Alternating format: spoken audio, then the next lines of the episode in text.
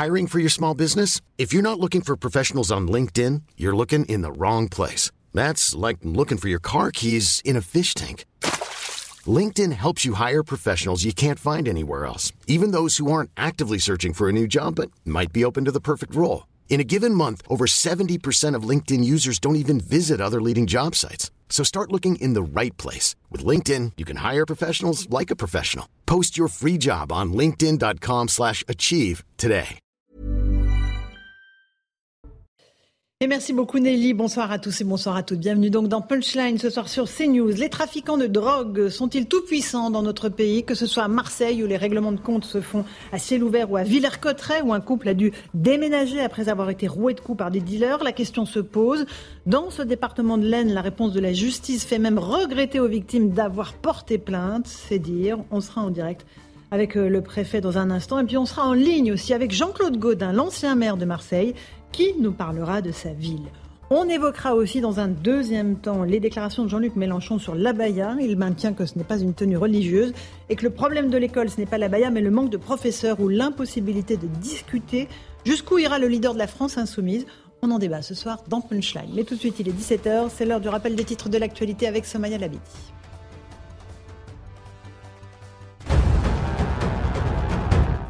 Entretien entre Emmanuel Macron et Giorgia Meloni demain à Paris. Cette rencontre permettra d'évoquer les relations bilatérales et la mise en œuvre du traité du Quirinal signé en 2021 et qui structure la relation franco-italienne. Il devrait également profiter de cet entretien pour préparer le Conseil européen qui se tiendra à Bruxelles les 29 et 30 juin prochains. Après quelques turbulences, notamment autour du dossier épineux de l'immigration, les relations franco-italiennes semblent s'apaiser. Christophe Béchu, au chevet des sinistrés après le séisme de vendredi dernier, le ministre de la Transition écologique s'est rendu à Lalagne, en Charente-Maritime, l'un des villages les plus touchés. Il a annoncé un dispositif de logement d'urgence pour les habitants. Il a aussi assuré que la gendarmerie surveillera en permanence les logements pour éviter cambriolage et pillage. Et puis 19 départements du sud-ouest au nord-est classés en vigilance orange pour orage. Des rafales de vent de plus de 100 km heure sont attendues localement selon Météo France. Des orages remontent actuellement sur le pays du sud-ouest vers le nord-est. Les orages les plus violents sont attendus cet après-midi sur un axe allant du Poitou-Charentes à la Champagne. Merci beaucoup, Somaya Labidi, pour ce rappel des titres de l'actualité. Louis de Ragnel, chef du service politique d'Europe 1, est là. Bonsoir, Louis. Bonsoir, Laurence. Le commissaire Mathieu Vallée, bonsoir, commissaire. Bonsoir, Et euh, Gauthier Lebret, euh, journaliste politique de CNews. Bonsoir, bonsoir, Gauthier. On va commencer, si vous le voulez bien, par Villers-Cotterêts, parce que euh, un jeune homme de 19 ans a été jugé aujourd'hui à 60 pour l'agression d'un père et d'une mère de famille de six enfants à Villers-Cotterêts. Ces derniers étaient intervenus alors qu'ils dealaient dans leur cage d'escalier pour lui demander de partir. Ils ont été roués de coups. Ils ont même dû déménager. On fait d'abord le point avec Célia Barotte, qui est à la rencontre des victimes, et puis on aura en ligne le préfet qui va nous dire comment ça se passe sur le terrain. Dans ces immeubles d'apparence tranquille, le trafic de drogue prospère. Le 9 novembre dernier, excédée par les nuisances quotidiennes des dealers qui occupent les parties communes, cette mère de famille est intervenue. Elle a demandé à plusieurs individus de quitter la cage d'escalier avant d'être avec son mari roué de coups. Ils m'ont projeté euh, par terre, donc euh, j'ai eu le bras cassé. Et euh, après, ils ont traîné mon mari dans les escaliers, couché, couché par terre. Euh, on continue à le taper. Moi, au passage, je ils m'ont écrasé les jambes parce que euh, bah, ils sont passés euh, sur moi. Après, mon fils a ouvert la porte en haut. Mon chien a aboyé et du coup ils se sont sauvés. Choquée par cette violente agression et après avoir reçu plusieurs messages d'intimidation, la famille a déménagé à une vingtaine de kilomètres. La mère des six enfants souffre toujours de son bras et son autonomie est réduite. Et malgré les nombreux courriers envoyés à l'État, les victimes dénoncent des autorités laxistes avec le jeune homme récidiviste. C'est une personne qui est sous contrôle judiciaire, qui se retrouve à un endroit où il n'a pas lieu d'être, à une heure où il n'a pas lieu d'être. On est obligé de, s'engueuler en fait avec les gendarmes pour qu'en fait ils fassent leur travail. Et euh, quand ils venaient, c'était juste un contrôle d'identité et puis on laisse tout le monde repartir. Avant l'agression de cette famille, le jeune homme de 19 ans était déjà connu par la justice pour deux autres agressions, un refus d'obtempérer et une conduite sans permis. Voilà pour euh, le récapitulatif des faits. Euh, je précise que le verdict est tombé. 14 mois d'emprisonnement pour cet agresseur, dont 8 avec sursis, 6 mois ferme directement arrangés, aménagés en bracelet électronique. Et obligation d'indemniser les victimes, ainsi que 175 heures de travail d'intérêt général. On va y revenir dans un instant. Euh, mais j'aimerais qu'on se tourne tout de suite vers le préfet de l'Aisne, Thomas Campo. Bonsoir, Monsieur Campo. Merci d'être en direct avec nous. On, est un peu interloqué par ce qui se passe à Villers-Cotterêts. D'abord, est-ce qu'il y a un travail qui est effectué par euh, les policiers contre les points de deal? Est-ce qu'il y a des interventions régulières ou pas? Bonsoir, Madame. Alors, bien sûr, il y a des opérations qui sont menées très régulièrement, chaque semaine, par les policiers dans leur zone de compétence, par les gendarmes dans la leur, comme c'est le cas à Villers-Cotterêts. Euh, je faisais le point en réunion de sécurité il y a un instant avec les policiers et les gendarmes. En moyenne, ce sont cinq opérations qui sont réalisées chaque semaine euh, de harcèlement euh, ou de démantèlement de points de deal. 117 opérations ont été conduites depuis le seul début de cette année par les forces de l'ordre dans le département. Et pour être complet sur les chiffres, il y a eu également 567 amendes forfaitaires délictuelles. Vous savez, ce sont ces amendes qui sont dressées euh, instantanément par euh, les policiers ou les gendarmes et que euh, les personnes mises en cause doivent acquitter si elles ne veulent pas être poursuivies devant le tribunal. c'est donc dire, Monsieur le Préfet, que la police agit et que les autorités agissent, c'est bien cela, parce qu'on a le maire de Villers-Cotterêts qui s'appelle Franck Briffaut, qui est un maire RN, qui dit que rien n'est fait, qu'il n'y a aucune intervention qui a été faite depuis des mois dans ces quartiers, notamment ce quartier où le deal prospère. Alors, il y a bien sûr des interventions qui ont été effectuées. Nous échangeons très régulièrement avec le maire et avec le député que vous avez interviewé il y a quelques instants.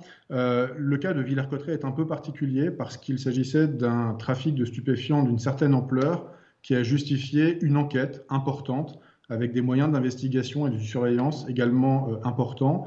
Enquête qui a été confiée pour cette raison à la juridiction interrégionale spécialisée de Lille, donc le parquet de Lille et un juge d'instruction et euh, l'autorité judiciaire a éprouvé le besoin euh, d'accumuler euh, des éléments permettant de construire un dossier et de poursuivre des individus au-delà des seuls revendeurs locaux. Et l'opération que le maire attendait, que nous attendions tous, a eu lieu le 30 mai dernier, donc il y a quelques semaines à peine, une grosse opération, un gros coup de filet comme on le dit, mhm. qui a donné lieu à plusieurs interpellations, des perquisitions, des saisies.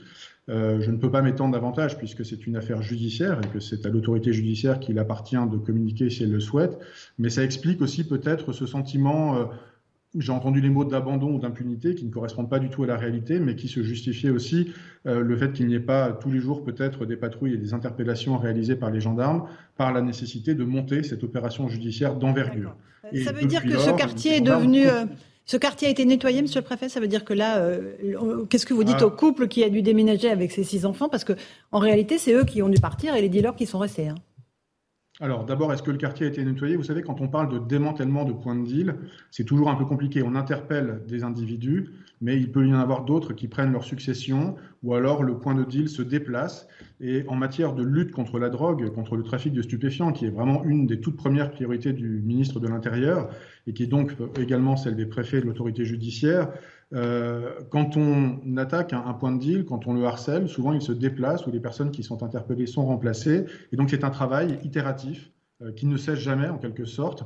Mais euh, nous non plus, nous ne baissons pas la garde et nous ne cessons jamais d'attaquer et de démanteler ces points de deal. Sur Villers-Cotterêts, il y a eu ce gros coup de filet, c'est important mais on sait qu'il euh, y a toujours du trafic de stupéfiants et donc les opérations de gendarmerie se poursuivent. Il y aura certainement d'autres interpellations dans les semaines, dans les mois à venir. Qu'est-ce que vous dites, monsieur le préfet, à cette famille qui a dû déménager Qu'est-ce que vous leur dites à eux Parce qu'ils ont été molestés, blessés et ils ont dû partir eux. Alors absolument, ils ont été molestés, ils ont été agressés. Hein, C'est qualifié, je pense, de, de violence en réunion. Euh, madame a été, a été blessée, le, bras cassé. Alors nous avons euh, été tout de suite très frappés par cette, cette affaire, hein, dont le, maire m'avait parlé également et le député immédiatement.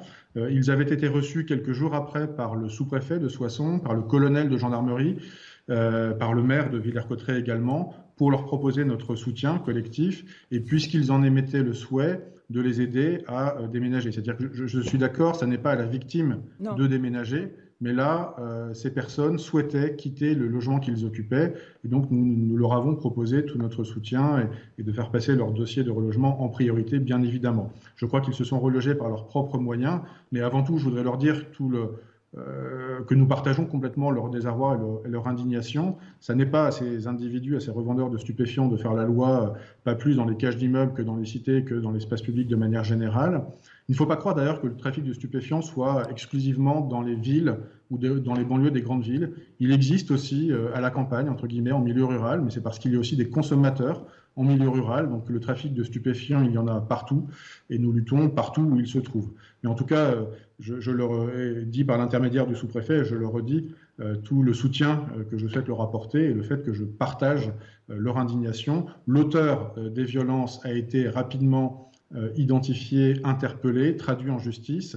Et comme vous l'avez dit à l'antenne, euh, la condamnation vient de tomber, que je n'ai pas à commenter, mais c'est une condamnation qui n'est pas symbolique, je crois. Très bien. Bah, écoutez, merci beaucoup, euh, Monsieur le Préfet, d'avoir euh, pris le temps de nous répondre sur ces news. On verra effectivement si vos paroles et le fait que vous nous expliquez voilà, que la, et la police et la gendarmerie interviennent régulièrement pour démonter ces points de vue, mais qu'évidemment, ils renaissent. Ça suffit aux, victimes, en tout, cas, en tout cas à ceux qui ont dû déménager. Merci beaucoup d'avoir pris un peu de temps pour, nous parler. Commissaire Vallée, on vient d'entendre cette situation absolument ubuesque. Enfin, pas ubuesque, parce que ça ça voudrait dire que c'est drôle. Ça ne l'est pas. Il y a des gens qui sont agressés et c'est eux qui doivent partir de leur immeuble. C'est pas les dealers. Oui, en fait, euh, il revient pas au maire ou au préfet de faire déménager la famille, il revient à la justice de faire déménager le dealer en prison. C'est un récidiviste, il a agressé une famille qui sont des gens nets qui payent leurs impôts et malheureusement, le préfet l'a dit lui-même, c'est pas alors avec pusillanimité, c'est pas une décision symbolique, mais en fait euh, le fait de décrier certaines décisions de justice qui ne sont pas à la hauteur de l'attente des victimes et donc de la tranquillité publique, c'est pas affaiblir la justice et c'est pas être populiste. C'est simplement demander aux juges de prendre en compte les victimes et surtout de rétablir le calme dans ces mmh. quartiers, parce que cet individu. Parce qu'on parle de Villers-Cotterêts, on va parler de Marseille tout, à, l'heure, mais. Mais d'abord aujourd'hui tous les territoires sont touchés. Il n'y a plus aucun mmh. territoire qui est épargné par la drogue. Comme il y a de la demande partout sur le territoire national, et ben on a ces villages, on a ces zones périurbaines où avant on avait des clochers, des brasseries, des établissements de proximité sympathiques qui sont en train d'être ravagés par des dealers qui viennent vendre de la drogue de la mort. Et que finalement, si on interpelle ces individus et qu'ils ressortent aussi vite qu'on les a mis en garde à vue, vous voyez bien qu'il va revenir chez lui triomphant avec un bracelet. Alors là, en plus... il a donc six mois ferme, directement aménagé en forme de bracelet électronique. Parce qu'il n'y a pas eu de mandat de dépôt, c'est-à-dire que le juge n'a pas estimé qu'il devait aller en prison à l'issue de la condamnation. Donc là, il a tabassé des gens, il les a blessés et il revient avec le bracelet. Mais euh, moi, je pense qu'en fait, le problème, c'est pas la justice en général, c'est certains magistrats qui, par leur idéologie, affaiblissent l'institution judiciaire. C'est pas les policiers qui décrivent parfois mm. une justice lente et inadaptée et qui apportent pas la réponse appropriée qui est le problème. Le problème, c'est que certains magistrats sont pas à la hauteur. Je parlais avec un magistrat mardi dernier qui est dans le Jura, et il me disait lui-même que sur certaines décisions, même sur des primo-délinquants, il avait une main très ferme pour donner le sens du symbole de la décision de justice, pour inciter les autres à ne pas suivre, à suivre ce délinquant. Pour éviter que tout ça, à fait. Que ça Mais vous voyez bien qu'à ben, bout de la chaîne, c'est encore les victimes qui trinquent. La justice est passée, les victimes ont trinqué. Elles et c'est ça le plus désolant. Euh, exactement. C'est un très mauvais signal en tout cas qui est donné, et pour le travail des policiers et des gendarmes, et pour ces habitants qui payent des impôts et qui ont en fait la douce illusion de croire que la justice les protège et qui malheureusement la voient que c'est la justice est passée, là on peut pas dire qu'elle n'est pas passée, c'est même allé au-delà des réquisitions. Enfin, on parle ah bah dis donc que si la réquisition, si la réquisition, elles n'étaient pas à la hauteur déjà de ce qui était. Six mois ferme avec un bracelet, Louis Dragnel. Mais ce qui est terrible, c'est qu'il y a eu des, des, violations aussi du droit euh, en amont. C'est-à-dire qu'on a affaire à une personne euh, qui était visée par un contrôle judiciaire et qui manifestement avait interdiction de se présenter à cet endroit à cette heure précise. Et, et donc il y a eu un dysfonctionnement de la justice puisque dès lors que normalement il y a la violation d'un contrôle judiciaire, eh bien il y a une décision euh, de justice qui doit tomber bien avant la commission des faits. Donc ça, c'est le premier, euh, c'est le, le, premier problème. Ensuite, ce que je trouve intéressant quand on écoute le préfet, c'est qu'on voit bien que le problème est, complexe. Euh, il, il sait pas, on n'est pas dans l'IACA Faucon. On voit bien que les, les, trafics de stupéfiants sont absolument partout. Le préfet le rappelle, il y en a aussi bien dans les zones urbaines euh, que dans les zones rurales. Euh, et donc, bon, il essaye un peu de faire ce qu'il peut. Lui, il n'a pas à commenter la décision de justice. Il explique les moyens qu'il a mis en œuvre. Alors, manifestement, euh, c'est pas suffisant, euh, mais je pense qu'il est le premier à le déplorer. C'est-à-dire que euh, il a, il a manifestement, enfin, oui, un certain nombre d'interpellations, il, il, il, y a eu des choses. Il a fait des choses. Il est, il est, cinq il opérations pas dans par semaine, 117 opérations, Absolument. 567 amendes. Voilà, il y, a, il y, a, eu des actions, en tout cas de sa part, et donc lui, on, on voit qu'il est à l'initiative sur ces sujets-là, mais qu'en fait, il est un tout petit peu dépassé par la situation, puisque manifestement, le, fait d'envoyer des policiers, des gendarmes, de mener des opérations ne suffit pas. Et, ce que voilà, ce qui est absolument terrible dans cette histoire, c'est que effectivement la, la, peur n'a pas, enfin la peur ah bah, devrait changer de camp. Donc en fait, ce sont hein. les victimes qui doivent déménager et le dealer, en tout cas, bon, il ira, il écope d'une petite peine de prison, mais, mais à peine, je, mais je suis même pas sûr que ça le dissuade. Quelqu'un qui a violé son contrôle judiciaire, euh, ça montre une chose, c'est que la justice ne lui fait pas peur. Alors, euh, le, Gauthier Lebret, un tout petit mot, on parle de Marseille. Oui, non, mais c'est sans fin parce que le préfet a beau mettre en avant son bilan, le nombre d'interventions qu'il réalise, euh, il n'empêche qu'in fine, c'est la famille euh, qui déménage euh, au profit du dealer. Et des histoires comme ça, on en a tous les jours partout en France. Il y a dix jours, on parlait d'une personne en situation de handicap qui s'était fait agresser par des dealers dans son immeuble parce qu'il avait enlevé le cale-porte qui permettait aux dealers d'aller et venir dans l'immeuble. Donc c'est-à-dire que ça partout en France. Et là encore, on avait reçu le préfet sur CNews qui nous disait là encore qu'il était intervenu avec des photos de lui, de la communication sur les réseaux sociaux où il montrait qu'il était au pied euh, de cet immeuble. Et pareil, euh, il disait on fait tant d'interventions par semaine, on a démantelé euh, tel et tel trafic. Il n'empêche que ils ont beau se multiplier sur le terrain, ça change pas grand-chose pour les habitants. À chaque fois, c'est toujours pareil, ça recommence dès le lendemain. Parce qu'il faut dire aussi que la réponse judiciaire n'est pas toujours à la hauteur. Ces petits dealers ne vont que très rarement en prison. Individualisé, comme disait magistrat. un petit mot de Marseille. Trois personnes ont été blessées, dont une grièvement hier dans la soirée, après une nouvelle fusillade qui a éclaté dans les quartiers nord de la ville. Et puis il y avait aussi une marche qui a été organisée hier à l'appel de collectifs et d'associations euh, euh, qui alertent sur la recrudescence des violences dans certains quartiers. C'est déjà la deuxième fois en quelques mois que les Marseillais manifestent. On va voir le reportage de Clémence Barbier et Laure Para, et puis on sera en ligne avec Jean-Claude Gaudin, l'ancien maire de la ville. Mais d'abord le sujet. Faire du bruit dans les rues de Marseille pour enfin être entendu. Ses habitants, banderoles en main, manifestent pour la paix et la justice. Ils souhaitent l'arrêt des règlements de compte et des homicides, souvent liés au trafic de drogue. Je vois que les gens sont réellement motivés, qu'ils euh, ont envie que ça change et ça, et ça s'entend, ça s'entend. Donc oui, je suis contente. Certains sont des proches de victimes de règlements de compte, comme Karima, membre du collectif des familles victimes d'assassinat. Son frère a été tué en 2016. L'année 2016, il était l'année la plus, la plus criminelle euh, au moment du décès de mon frère. Et euh, en 2022, on a battu ce record. Et là, 2023, je crois qu'on risque de l'exploser. C'est vraiment malheureusement vraiment parti pour. Et euh, donc on voit bien que rien n'a changé en 10 ans. Milou, lui, marseillais depuis toujours, a vu la violence monter d'un cran au fil des années. Il se sent désormais abandonné par les pouvoirs publics. Franchement, j'ai peur de l'avenir les hommes politiques, ils ont une responsabilité dans ce qui se passe aujourd'hui. Depuis le début de l'année, 23 personnes ont été tuées dans des règlements de compte liés au trafic de drogue dans la cité phocéenne. Alors, on est en ligne avec Jean-Claude Godin. Bonsoir, Monsieur Godin. Merci beaucoup de prendre le temps de nous répondre euh, en direct sur CNews. Qu'est-ce qui se passe dans votre ville, une ville que vous aimez, euh, euh, que vous avez dirigée pendant de très nombreuses années? Les, les, Marseillais manifestent pour dire stop à la violence et rien n'endigue cette vague de violence liée au trafic de drogue. Alors, Madame Ferrari, d'abord, il faut que je vous dise que depuis trois ans, je me suis imposé de ne pas commenter quoi que ce soit sur la mairie de Marseille ou l'action de mes propres amis politiques. Mais comme je vous regarde tous les soirs, comme je vous écoute avec les invités qui sont autour de vous, euh, je veux bien répondre aujourd'hui. Effectivement, ce qui se passe à Marseille est dramatique. Euh, car ça dure depuis plusieurs années. On voit bien que cela s'étend à d'autres villes, et vous venez d'en parler même cet après-midi pour Villers-Cotterêts. Il est clair que euh, ce qui est regrettable et détestable surtout, lorsque ce sont des balles perdues qui vont tuer des gens qui ne sont pas liés au trafic de la drogue.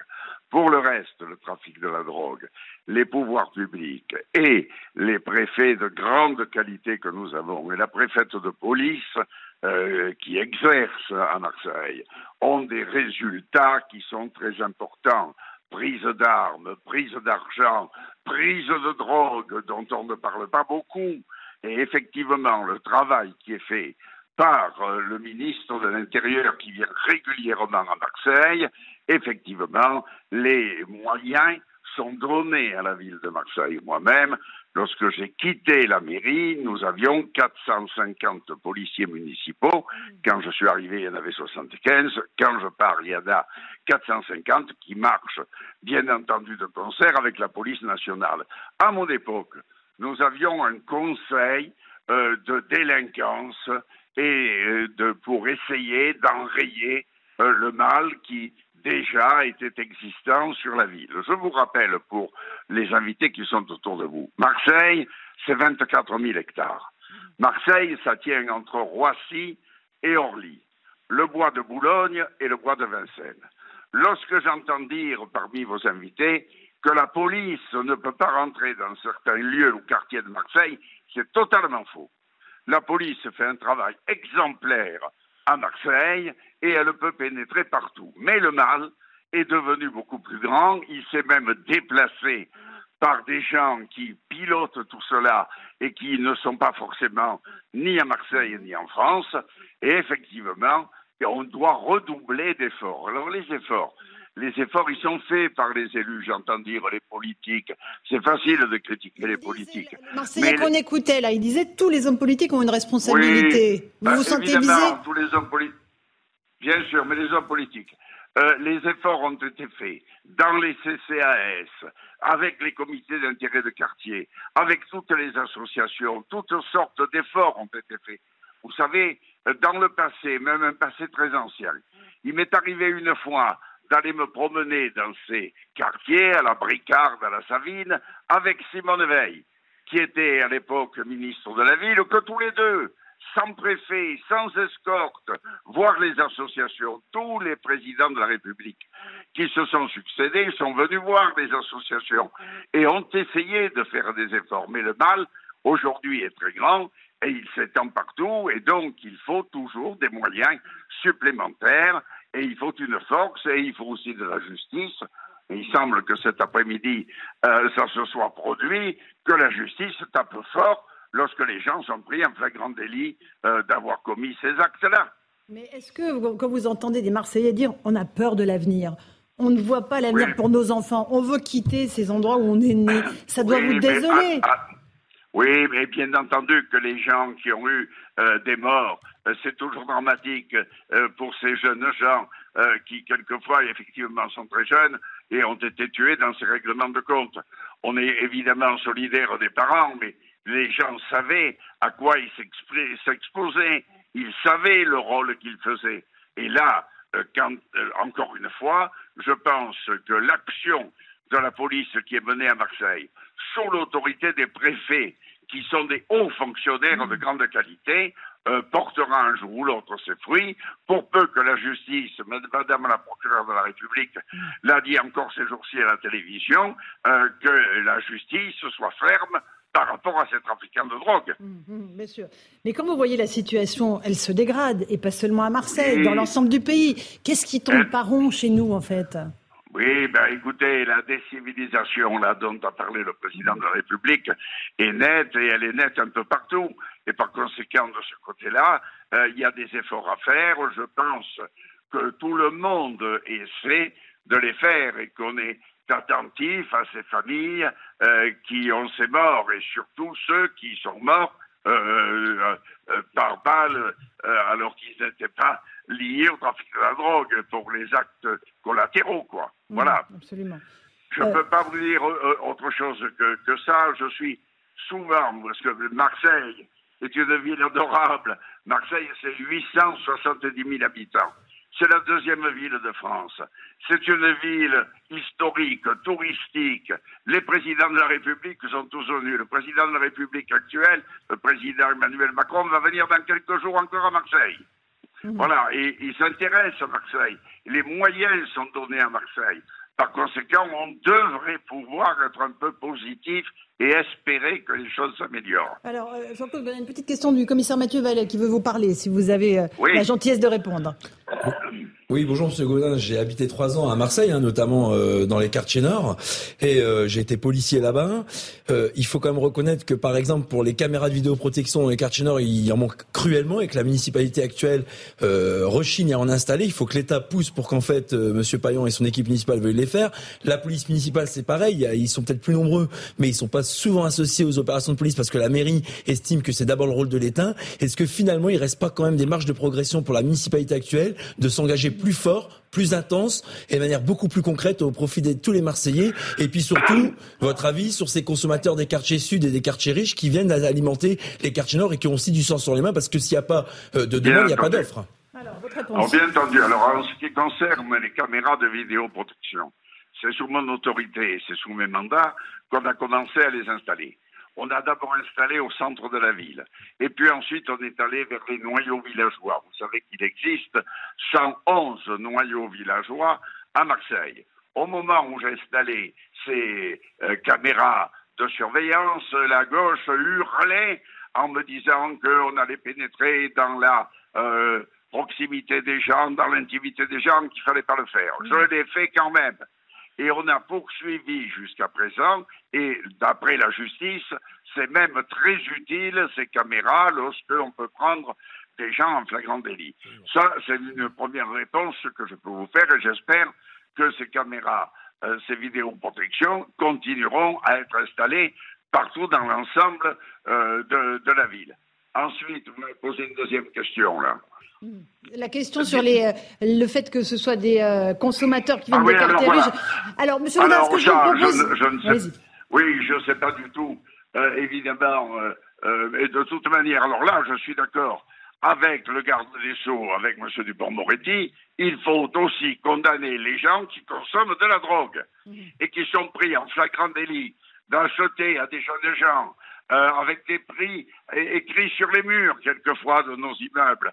Euh, si on peut prendre des gens euh, qui sont en train d'acheter de la drogue, il faut cela aussi les sanctionner sans hésiter. Voilà ma position. Alors, est-ce que vous pouvez rester avec nous? On va faire juste la pause. Et puis, j'aimerais qu'on continue à discuter avec vous de, de, ce qui se passe et à Marseille, dans notre pays, avec Louis de Ragnel et Gauthier Lebret. Vous restez avec nous, Monsieur Godin oui, je vais rester avec vous parce que moi j'ai deux questions à poser euh, pour le président de la République. Eh bien super, on se retrouve dans un instant juste après la pub. Merci, à tout de suite. Allez, d'accord. À tout de suite. 17h30, on se retrouve en direct euh, dans Punchline sur CNews. Tout de suite le rappel des titres de l'actualité, Midi.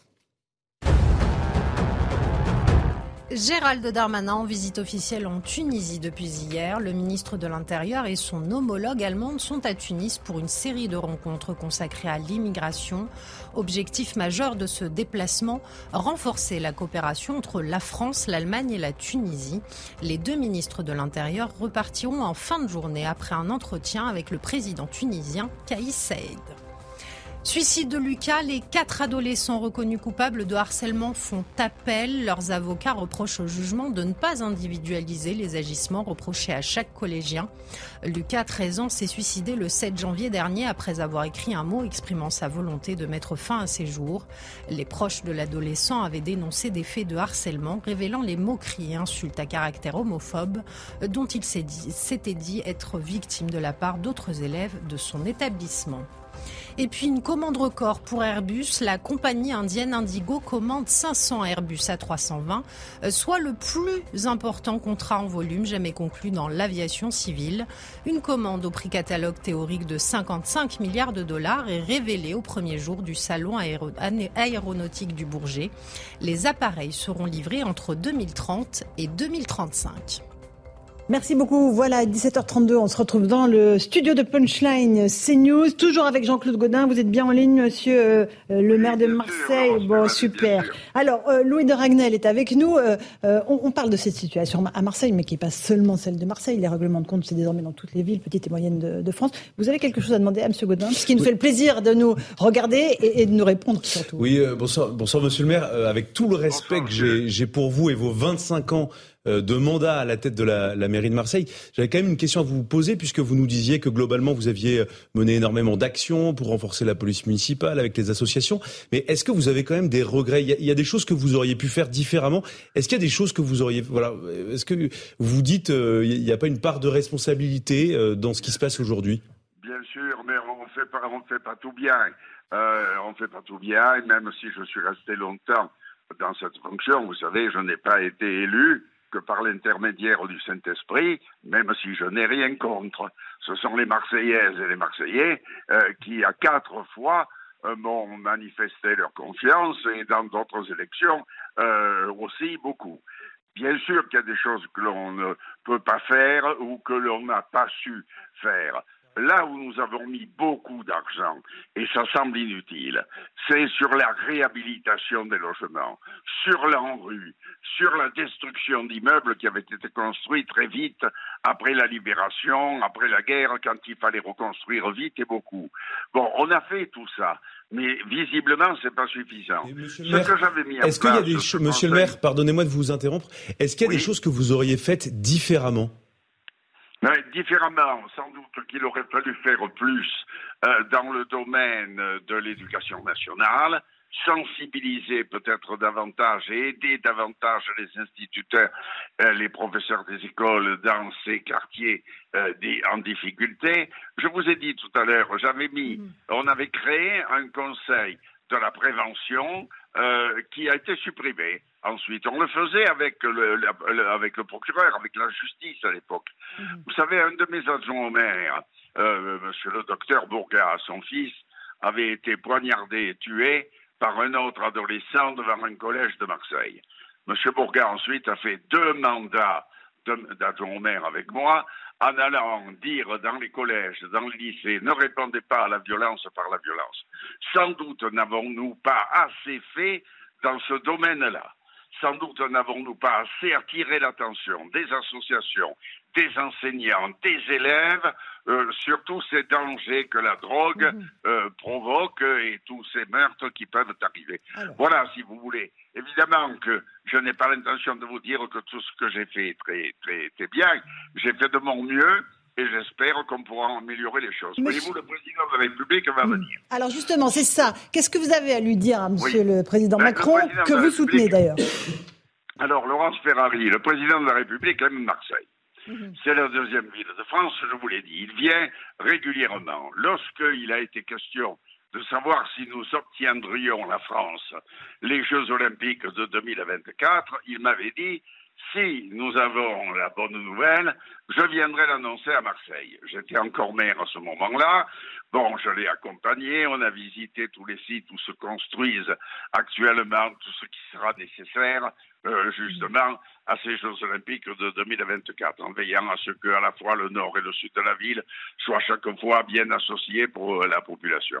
Là, il va venir. Il annonce, déjà, il a dit plusieurs fois, pour les écoles, pour les transports, avec la métropole et le département des sommes importantes. Moi, il y a deux choses que je n'ai jamais pu obtenir des gouvernements successifs, qu'ils aient été de droite ou de gauche.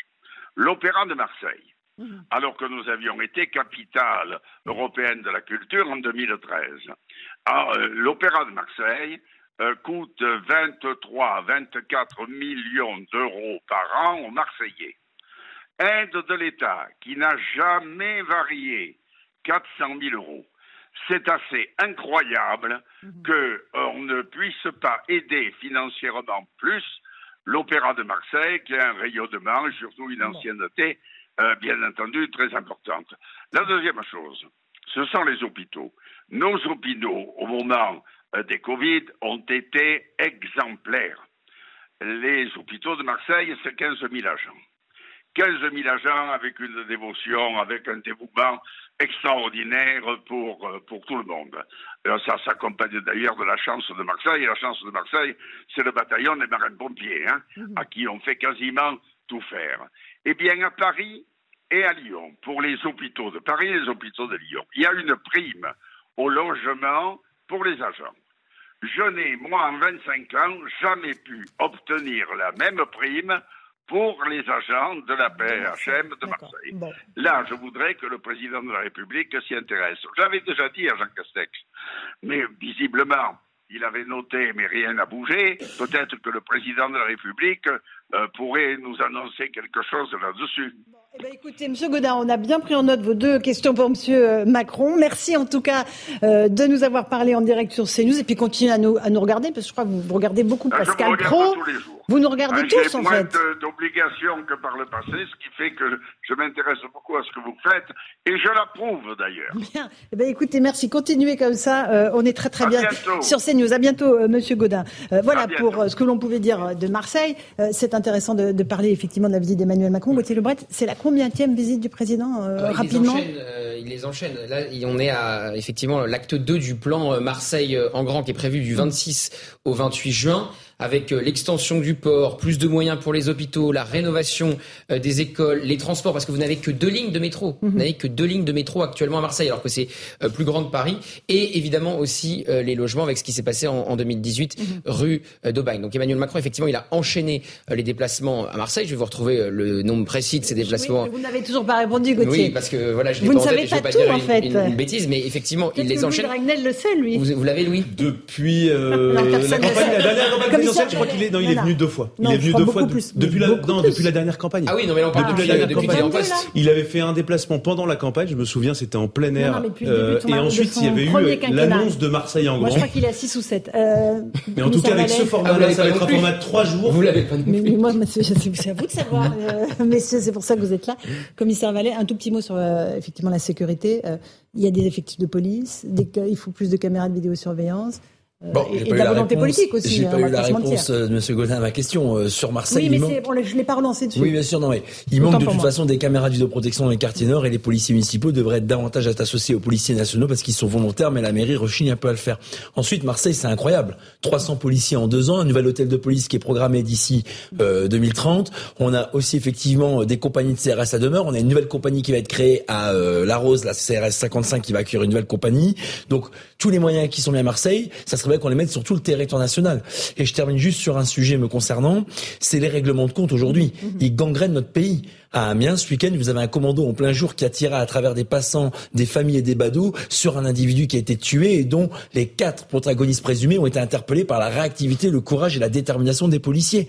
Et malheureusement, moi je fais pas de minute de silence pour les dealers et ceux qui s'engagent malheureusement dans le voie de la drogue et dont l'argent sale et donc qui savent qu'ils peuvent tomber sous les armes de guerre, mais je pense à toutes ces victimes collatérales qui ne demandent rien et, qui peuvent exactement et qui peuvent avoir euh, effectivement alors les collègues policiers et camarades gendarmes sont toujours en première ligne, mais c'est ça qui est inquiétant, c'est ces règlements de compte aujourd'hui n'épargnent plus aucun territoire de notre République et que finalement, si on ne veut pas se retrouver dans des situations similaires à la Belgique, aux Pays-Bas, à l'Italie, où on a des véritables mafias qui prennent place et qui prennent le pouvoir dominant, il faut qu'on donne des moyens à la police judiciaire. À Marseille, je rappelle que 10 officiers de police judiciaire en plus en septembre, c'est pas suffisant. Et vous avez la BRI, la brigade de recherche et d'intervention, le groupe criminalité et le groupe OFAST de Marseille qui font aussi un travail exceptionnel. Et c'est ce que j'allais terminer sur Villars-Cotterêts, comme sur toutes ces villes, comme Villerupt, comme Valence, comme Avignon, comme Cavaillon.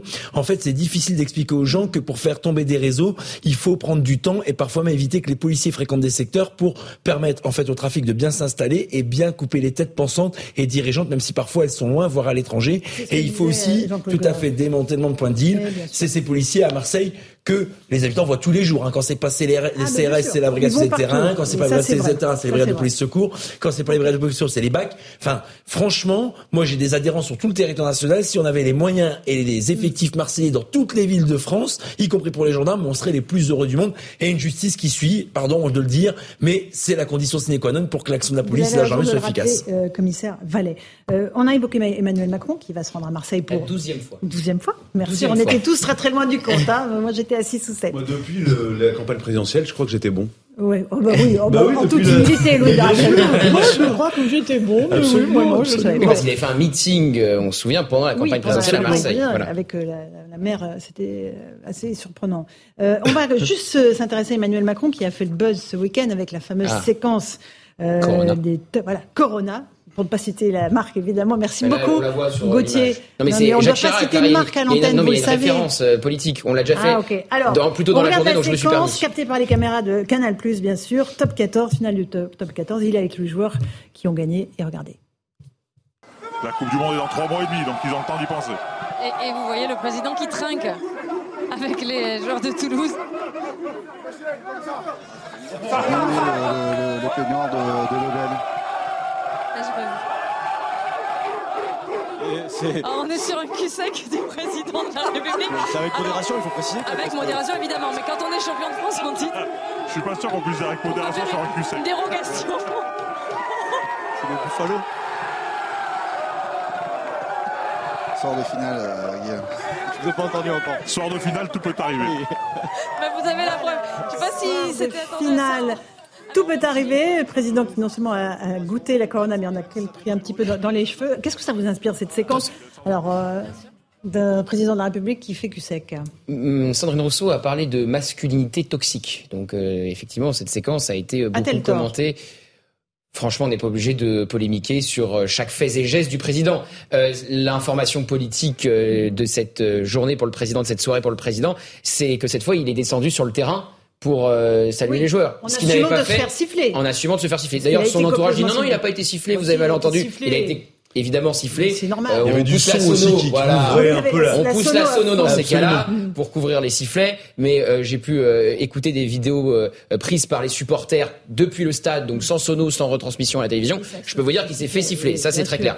Mais euh, pour cette fois-là, il a décidé donc d'aller sur le terrain, ce qu'il n'avait pas fait pour la finale. On s'en souvient de la Coupe de France. Euh, Louis de Ragnel, euh, bon, il, am- ambiance bon enfant dans les vestiaires. Oui. Il fait comme euh, ce que lui demandent les joueurs. Oui, non mais. Jusqu'où on est dans le rôle de président Non mais moi que le pas président euh, prenne une bière avec les joueurs le soir de- d'une victoire, tant mieux, c'est c'est génial. Et puis euh, il se mêle à la fête avec eux. euh, honnêtement, il, a, il est humain, il, il a le droit de le faire. Après moi, moi le, la seule chose qui me gêne, c'est le côté cul sec. Euh, avec églou, églou, églou, églou. Euh, vous êtes président de la République. Non mais vous êtes président de la Ah République. oui, je crois, et, oui, et on dit, non mais j'ai- a même été réélu. Hein. Absolument, absolument. Euh, J'écoutais les comparaisons avec Jacques Chirac, qui était un amateur de bière. Euh, En particulier celle-là. Absolument. Voilà. Mais j'ai j'ai- j'ai cherché, j'ai pas retrouvé de De vidéo ouais. de Jacques Chirac buvant des bières cul sec. Oui. Voilà. Moi, c'est vraiment le côté cul Non, mais- sec avec une Vous dimension. nous avez pas fait le général de Gaulle, tout petit Louis. peu puéril. Est-ce qu'on imagine le général de Gaulle boire une Corona qui je sais pas s'il aimait le- les Corona ou les bières. c'est quand même le message qu'on fait passer, parce que l'image, elle a une puissance, évidemment, elle est relayée sur les réseaux sociaux, elle atterrit sur TikTok, Snapchat, etc. Et les gamins, qu'est-ce qu'ils voient? Le président qui boit en, en une minute une bière, quoi. Vous Bah, après, imaginez le message après, que ça hein. fait passer? Après, il en a Non, pas mais bu quand quatre. vous- Je suis Oui, il en a. Non, mais euh, en une minute Vous imaginez le taux d'alcoolémie? Non, mais il, Alors, il a bu une bière. Non, mais On va se rassurer, il n'a pas pris le volant Jacques après. Chirac Je pense qu'il n'a pas touché le volant d'une voiture Jacques depuis 10 Chirac ans. pouvait boire deux pintes ans. de suite. euh, Deux, deux D'ailleurs, pintes, pas en ça une fait un minute, litre de hein, je pense en, en, en 20 secondes. hein. En 20 secondes, vous avez raison. Après, on voit quand même à un moment euh, sur la vidéo, on voit que le président euh, a le regard qui se lève un peu et il se dit waouh, je, je suis quand même conscient. séquence, Je suis conscient de l'image que je suis en train de, de renvoyer. Bon, ça vous choque pas en fait, ni l'un ni l'autre. Politiquement, euh, Je vais rien pas être choqué ou pas choqué, mais je vous- Bon. On fait des polémiques sur tout et sur rien. Oui. Oui, c'est une image de fête avec euh, euh, Ah, mais c'est le des côté cul champions. sec. Vous n'êtes pas d'accord Non, j'avoue que ça me choque Il pas. un côté un peu. Comme il s'en valait. Bah, Vous qui allez dire moi- aux, moi- aux- aux- aux automobilistes de faire attention, pas trop d'alcoolémie dans le sang pendant la voiture. consommer de l'alcool avec modération, hein, ça paraît être un Merci slogan désuet, mais quand même. Notre Jiminy voilà. Cricket Oui. C'est pas vous, c'est lui. une bière. Oui, il y Mais a vous une savez, bière. non mais moi je suis C'est la seule de la semaine, Moi, je suis- pas conclu moi- en moi, je suis de la région. Non mais je suis du Nord moi, donc j'aime bien boire de temps en temps une bonne lèvre ou une bonne bière du Nord ou euh, de Belgique, et euh, ça savoure une bière. Donc c'est vrai que quand on boit plus sec, on la savoure pas. Et ensuite, juste Laurence Farry, je me permets. La réponse de comme je, vois, F7. comme je vois Oui, que le président de la République est tout tué et que dans un moment euphorique lié à la victoire euh, du Stade Toulousain, très bien. Mercredi, c'est le Conseil des ministres Mm. et on attend avec impatience la dissolution des milices euh, d'ultra gauche qui euh, ce week-end Ah. ont agressé des mamies, des enfants euh, au rassemblement d'Éric Zemmour pour euh, la Ouais. signature de son bouquin. Pour le projet de Lyon-Turin, également, euh, les gendarmes ont été assaillis par ces soulèvements de la terre et toute la clique qu'on connaît que trop bien et qui euh, œuvre dans notre pays que depuis trop longtemps. Et dans les manifestations qui viennent brûler des policiers. Donc je sais pas ce qu'on attend pour Mm. s'occuper réellement de ces gens qui littéralement sont un poison pour notre République. Alors c'est intéressant le lien qu'a fait euh, Mathieu Vallet sur ce qui s'est passé lors de la dédicace. C'était pas un meeting, c'était une dédicace du livre d'Éric Zemmour. Ce sont des gens qui attendaient tranquillement avec leur livre, qui se sont fait tabasser par des antifas. Euh, avec ce qui s'est passé aussi sur la ligne Lyon-Turin, Euh, on, on peut faire un lien sur tout ça, sur Sainte-Soline. euh, c'est les, les mêmes mouvances, Gauthier Lebret. C'est l'extrême gauche, C'est très l'extrême clairement. gauche. Ce qui- mais ce qui est intéressant entre Sainte-Soline et effectivement euh, Brest et Éric Zemmour, c'est le récit qu'on tente d'imposer. C'est-à-dire que Le récit Éric Zemmour, médiatique, disons-le. hein. Et oui, le récit médiatique, on Bien nous sûr. dit heure entre pro et anti-Zemmour. Ça a existé, j'ai suivi sa campagne présidentielle, il y en a eu en Corse par exemple, à Ajaccio. Mais là, c'était pas le cas. C'est-à-dire qu'il y avait des grands-mères, des personnes plus jeunes venues se faire dédicacer le livre qui ont été tout bonnement agressés par des militants d'extrême gauche. Ce sont les images qu'on voit là, voilà, effectivement. Ce sont les images qu'on voit là. Alors je vois quand même des drapeaux syndicaux, mais il y a... Et je rappelle qu'Éric Zemmour a déposé plainte contre l'État parce qu'il en veut beaucoup au préfet qui a mal agi. Et si, justement, il a déposé plainte contre une vingtaine d'organisations qui avaient organisé la manifestation qui n'était pas interdite contre euh, quelque part sa venue puisque c'était contre le racisme, mais ça le visait lui. Enfin, c'était une manifestation qui le visait, qui le visait lui. Donc après, on, a vu que cette manifestation a complètement dérapé puisqu'ils s'en sont pris assez, euh, euh, assez lecteurs. Mais ce que je voulais dire sur le récit médiatique, donc là, on nous dit heure entre pro et anti-Zemmour alors que c'est pas ça. Et à Sainte-Soline, on nous disait le SAMU n'a pas pu intervenir parce que les gendarmes ont bloqué l'intervention du SAMU. Et c'était totalement faux.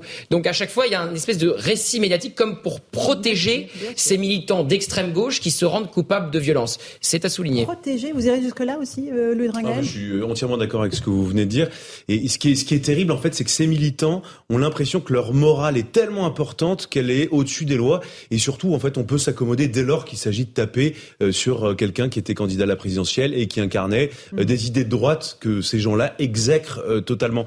Et, et, le, le, paradoxe dans toute cette histoire, c'est que ce sont des gens qui en appellent systématiquement à la liberté, qui en appellent systématiquement au respect de la démocratie. En fait, ce sont eux les plus grands intolérants. Mhm. Euh, on a le droit de, de, ne pas aimer les idées d'Éric Zemmour, on a le droit de ne pas aimer ses livres, mais après, euh, personne, non mais personne mhm. n'oblige personne à les acheter.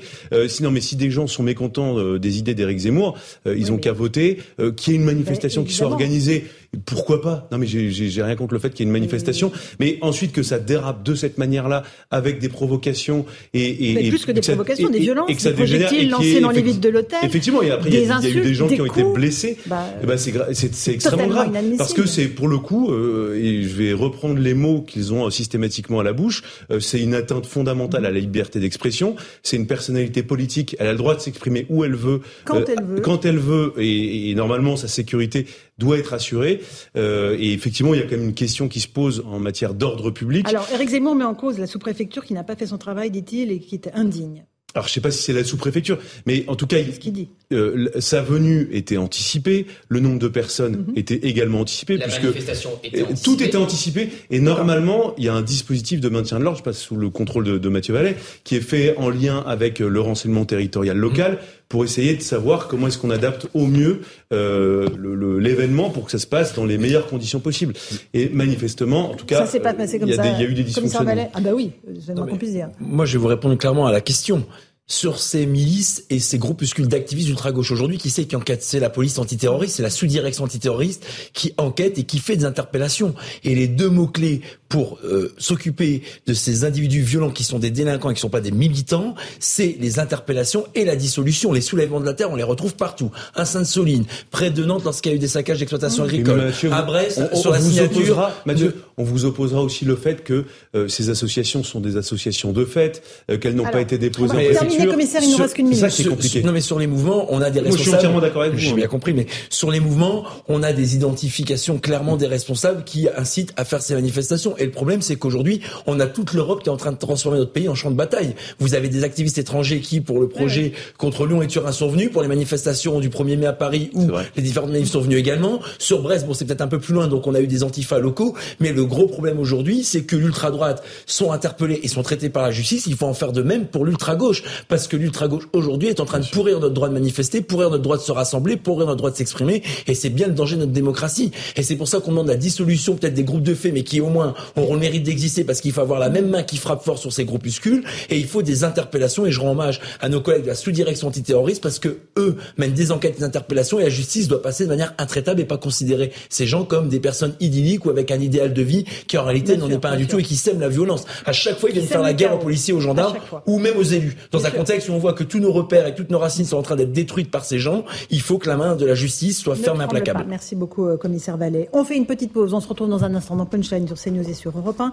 On reviendra sur ce qui s'est passé à Villers-Cotterêts, où euh, ce trafiquant de drogue qui avait agressé une famille a été condamné à de la prison avec sursis et six mois ferme directement bracelet électronique. On entendra la réaction des, familles, de la famille qui a été tapée par cet homme-là. Ils sont indignes. À tout de suite dans Punch.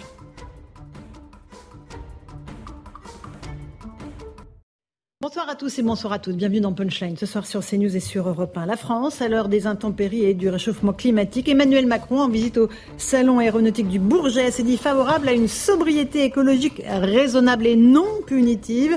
Pas question pour lui de renoncer à la croissance, voilà qui va faire hurler les écologistes, alors qu'une commande record de 500 Airbus a été passée par une compagnie indienne. On n'est pas prêt de voir moins d'avions dans le ciel, visiblement. Et puis demain, le président de la République va recevoir pour la première fois à Paris la chef du gouvernement italien Giorgia Meloni, une façon de raccommoder la relation entre Paris et Rome après les propos incendiaires de Gérald Darmanin, jugeant Madame Meloni incapable de régler les problèmes migratoires sur lesquels elle a été élue. On va en débattre ce soir dans Punchline avec mes invités juste après le rappel des titres de l'actualité de 18h.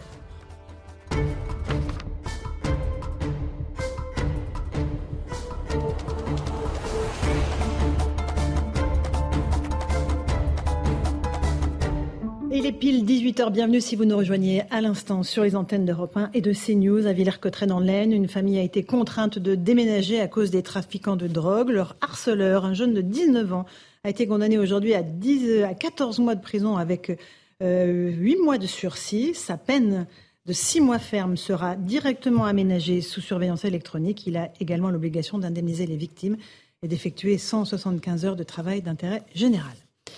Plus de 5000 bâtiments endommagés pour un coût total estimé entre 150 et 200 millions d'euros. Christophe Béchu était à Laigne, en Charente-Maritime, aujourd'hui. Le ministre de la Transition écologique et de la cohésion des territoires, accompagné du ministre du Logement, Olivier Klein, s'est rendu au chevet des sinistrés. Il a annoncé un dispositif de logement d'urgence pour les établissements. Il a assuré que la gendarmerie va surveiller en permanence ces logements pour éviter les cambriolages. Gérald Darmanin, lui, est de son côté en visite en Tunisie. Le ministre de l'Intérieur euh, est à Tunis en compagnie de son homologue allemande. L'objectif est de renforcer les coopérations en matière de sécurité et de lutte contre l'immigration illégale. Côté tunisien, le président Sayed espère une aide financière de la France et de l'Allemagne pour surmonter la grave crise économique que traverse le pays. Enfin, 19 départements sont désormais placés en vigilance orange, du Poitou-Charentes au centre-Val de Loire, en passant par la Bourgogne, la Champagne et la Lorraine au lendemain des violents orages qui ont fait d'importants dégâts sur une grande partie du pays. Météo France prévient que le temps sera toujours instable demain avec une nouvelle dégradation orageuse. Voilà, il est 18h01 et une poignée de secondes. Nous sommes en plateau avec nos invités. Louis de Ragnel, chef du service politique d'Europe 1. Bonsoir Louis. Bonsoir Laurence. Euh, Julien Drey nous a rejoint, ancien député. Bonsoir mon cher Bonsoir. Julien. Ravi de vous accueillir à nouveau sur le plateau de Pushline. Ça fait trop longtemps en semaine. Merci. Euh, Jean-Sébastien. Pardon? Merci de cet accueil gentil. Bah voilà, Jean-Sébastien Ferjou est la directeur du site L'Atlantico. Bonsoir. Jean-Sébastien. Bonsoir. Et Gauthier Lebret du service politique de Bonsoir. CNews. Bonsoir. Bon, je vous accueille pas tous avec le même enthousiasme, mais vous êtes Le tous très très voilà, très heureux de vous avoir. Eh avec ouais, tout de eh ben suite, oui, eh Louis ben jaloux. Exactement. Tout de suite, C'est pour commencer, je sais qu'on va En avoir des tout débats cas, passionnés. On va avoir des débats très intéressants. Je parlais de la visite de Georgia Meloni euh, à Paris et ça vous intéresse, Louis Darriel. Ça arrive demain. Monsieur Darmanin est euh, de façon euh, euh, peut-être euh, inopinée en, visite euh, en Tunisie. Euh, on, y revient dans un instant. Mais d'abord, j'aimerais qu'on s'intéresse à ce qui s'est passé à Villers-Cotterêts. Un jeune homme de 19 ans qui était jugé aujourd'hui pour avoir agressé un père et une mère de famille de six enfants parce qu'ils dealaient dans leur cage d'escalier et le couple lui avait demandé de, de s'en aller. Et la décision de la justice vraiment a déçu les victimes. On va faire le point avec Célia Barotte. Célia, expliquez-nous euh, quelle a été la, condamnation décidée par la justice pour cet homme qui a donc roué de coups euh, le père et la mère de famille. Eh bien, Laurence, euh, lors de ce procès, euh, pour avoir agressé euh, une famille, mais aussi une autre en mai dernier et un homme cet été, mais également pour avoir refusé d'obtempérer tout en conduisant sans permis, ce jeune homme est condamné à 14 mois d'emprisonnement, dont 8 avec sursis. Les 6 mois fermes se feront avec le port d'un bracelet électronique. Il a également l'obligation de travailler et d'indemniser les victimes, mais également de faire 175 heures de travail d'intérêt général. Alors c'est une condamnation un peu plus sévère que les réquisitions du procureur de la République. Avant sa dernière agression, celui que l'on surnomme le caïd de Villers-Cotterêts était déjà placé euh, sous contrôle judiciaire. Ce n'est donc pas la première condamnation pour ce jeune homme de 19 ans. Dans le passé, il avait été condamné à deux reprises pour un refus d'obtempérer, conduite sans permis de conduire, insultes et menaces de mort envers les gendarmes. Jusqu'ici, la justice n'avait pas choisi de le condamner à de l'incarcération euh, ferme pour lui donner une chance de se réinsérer dans la société. Le procureur de la République, je vous le rappelle, avait requis à son encontre un an de prison, dont huit mois avec sursis et quatre mois ferme aménageables. Merci beaucoup Célia pour euh, cette condamnation. Vous avez réussi à joindre les victimes qui, je le rappelle, ont dû déménager, ont dû quitter leur logement alors que le dealer, lui, est resté sur place. On va écouter leur réaction. Évidemment, ils sont très déçus.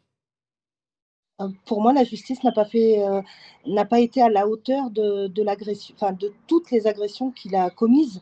Arrive un moment, je pense qu'il faut punir quand même ces individus afin qu'ils ne recommencent pas, parce que bah, la prochaine, ce sera quoi? Moi, c'est un bras cassé en soi, c'est pas non plus euh, euh, trop grave, mais ça aurait pu être plus grave. Et le prochain, ce sera.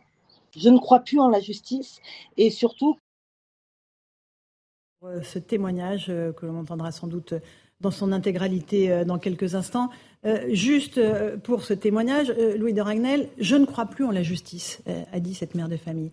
C'est absolument terrible parce que, effectivement, le fait qu'il n'y ait que de la peine euh, de prison directement aménagée avec le bracelet électronique, c'est le symbole que pour eux, l'État est impuissant, la justice est impuissante Absolument, elle est tellement impuissante que cette dame a décidé de déménager, de quitter sa ville. Donc euh, elle va déménager à 20 km de l'endroit où elle habitait euh, jusqu'à aujourd'hui, à cause euh, précisément de ce qui s'est passé, à cause de, de, de, cette histoire où elle a été victime avec sa famille.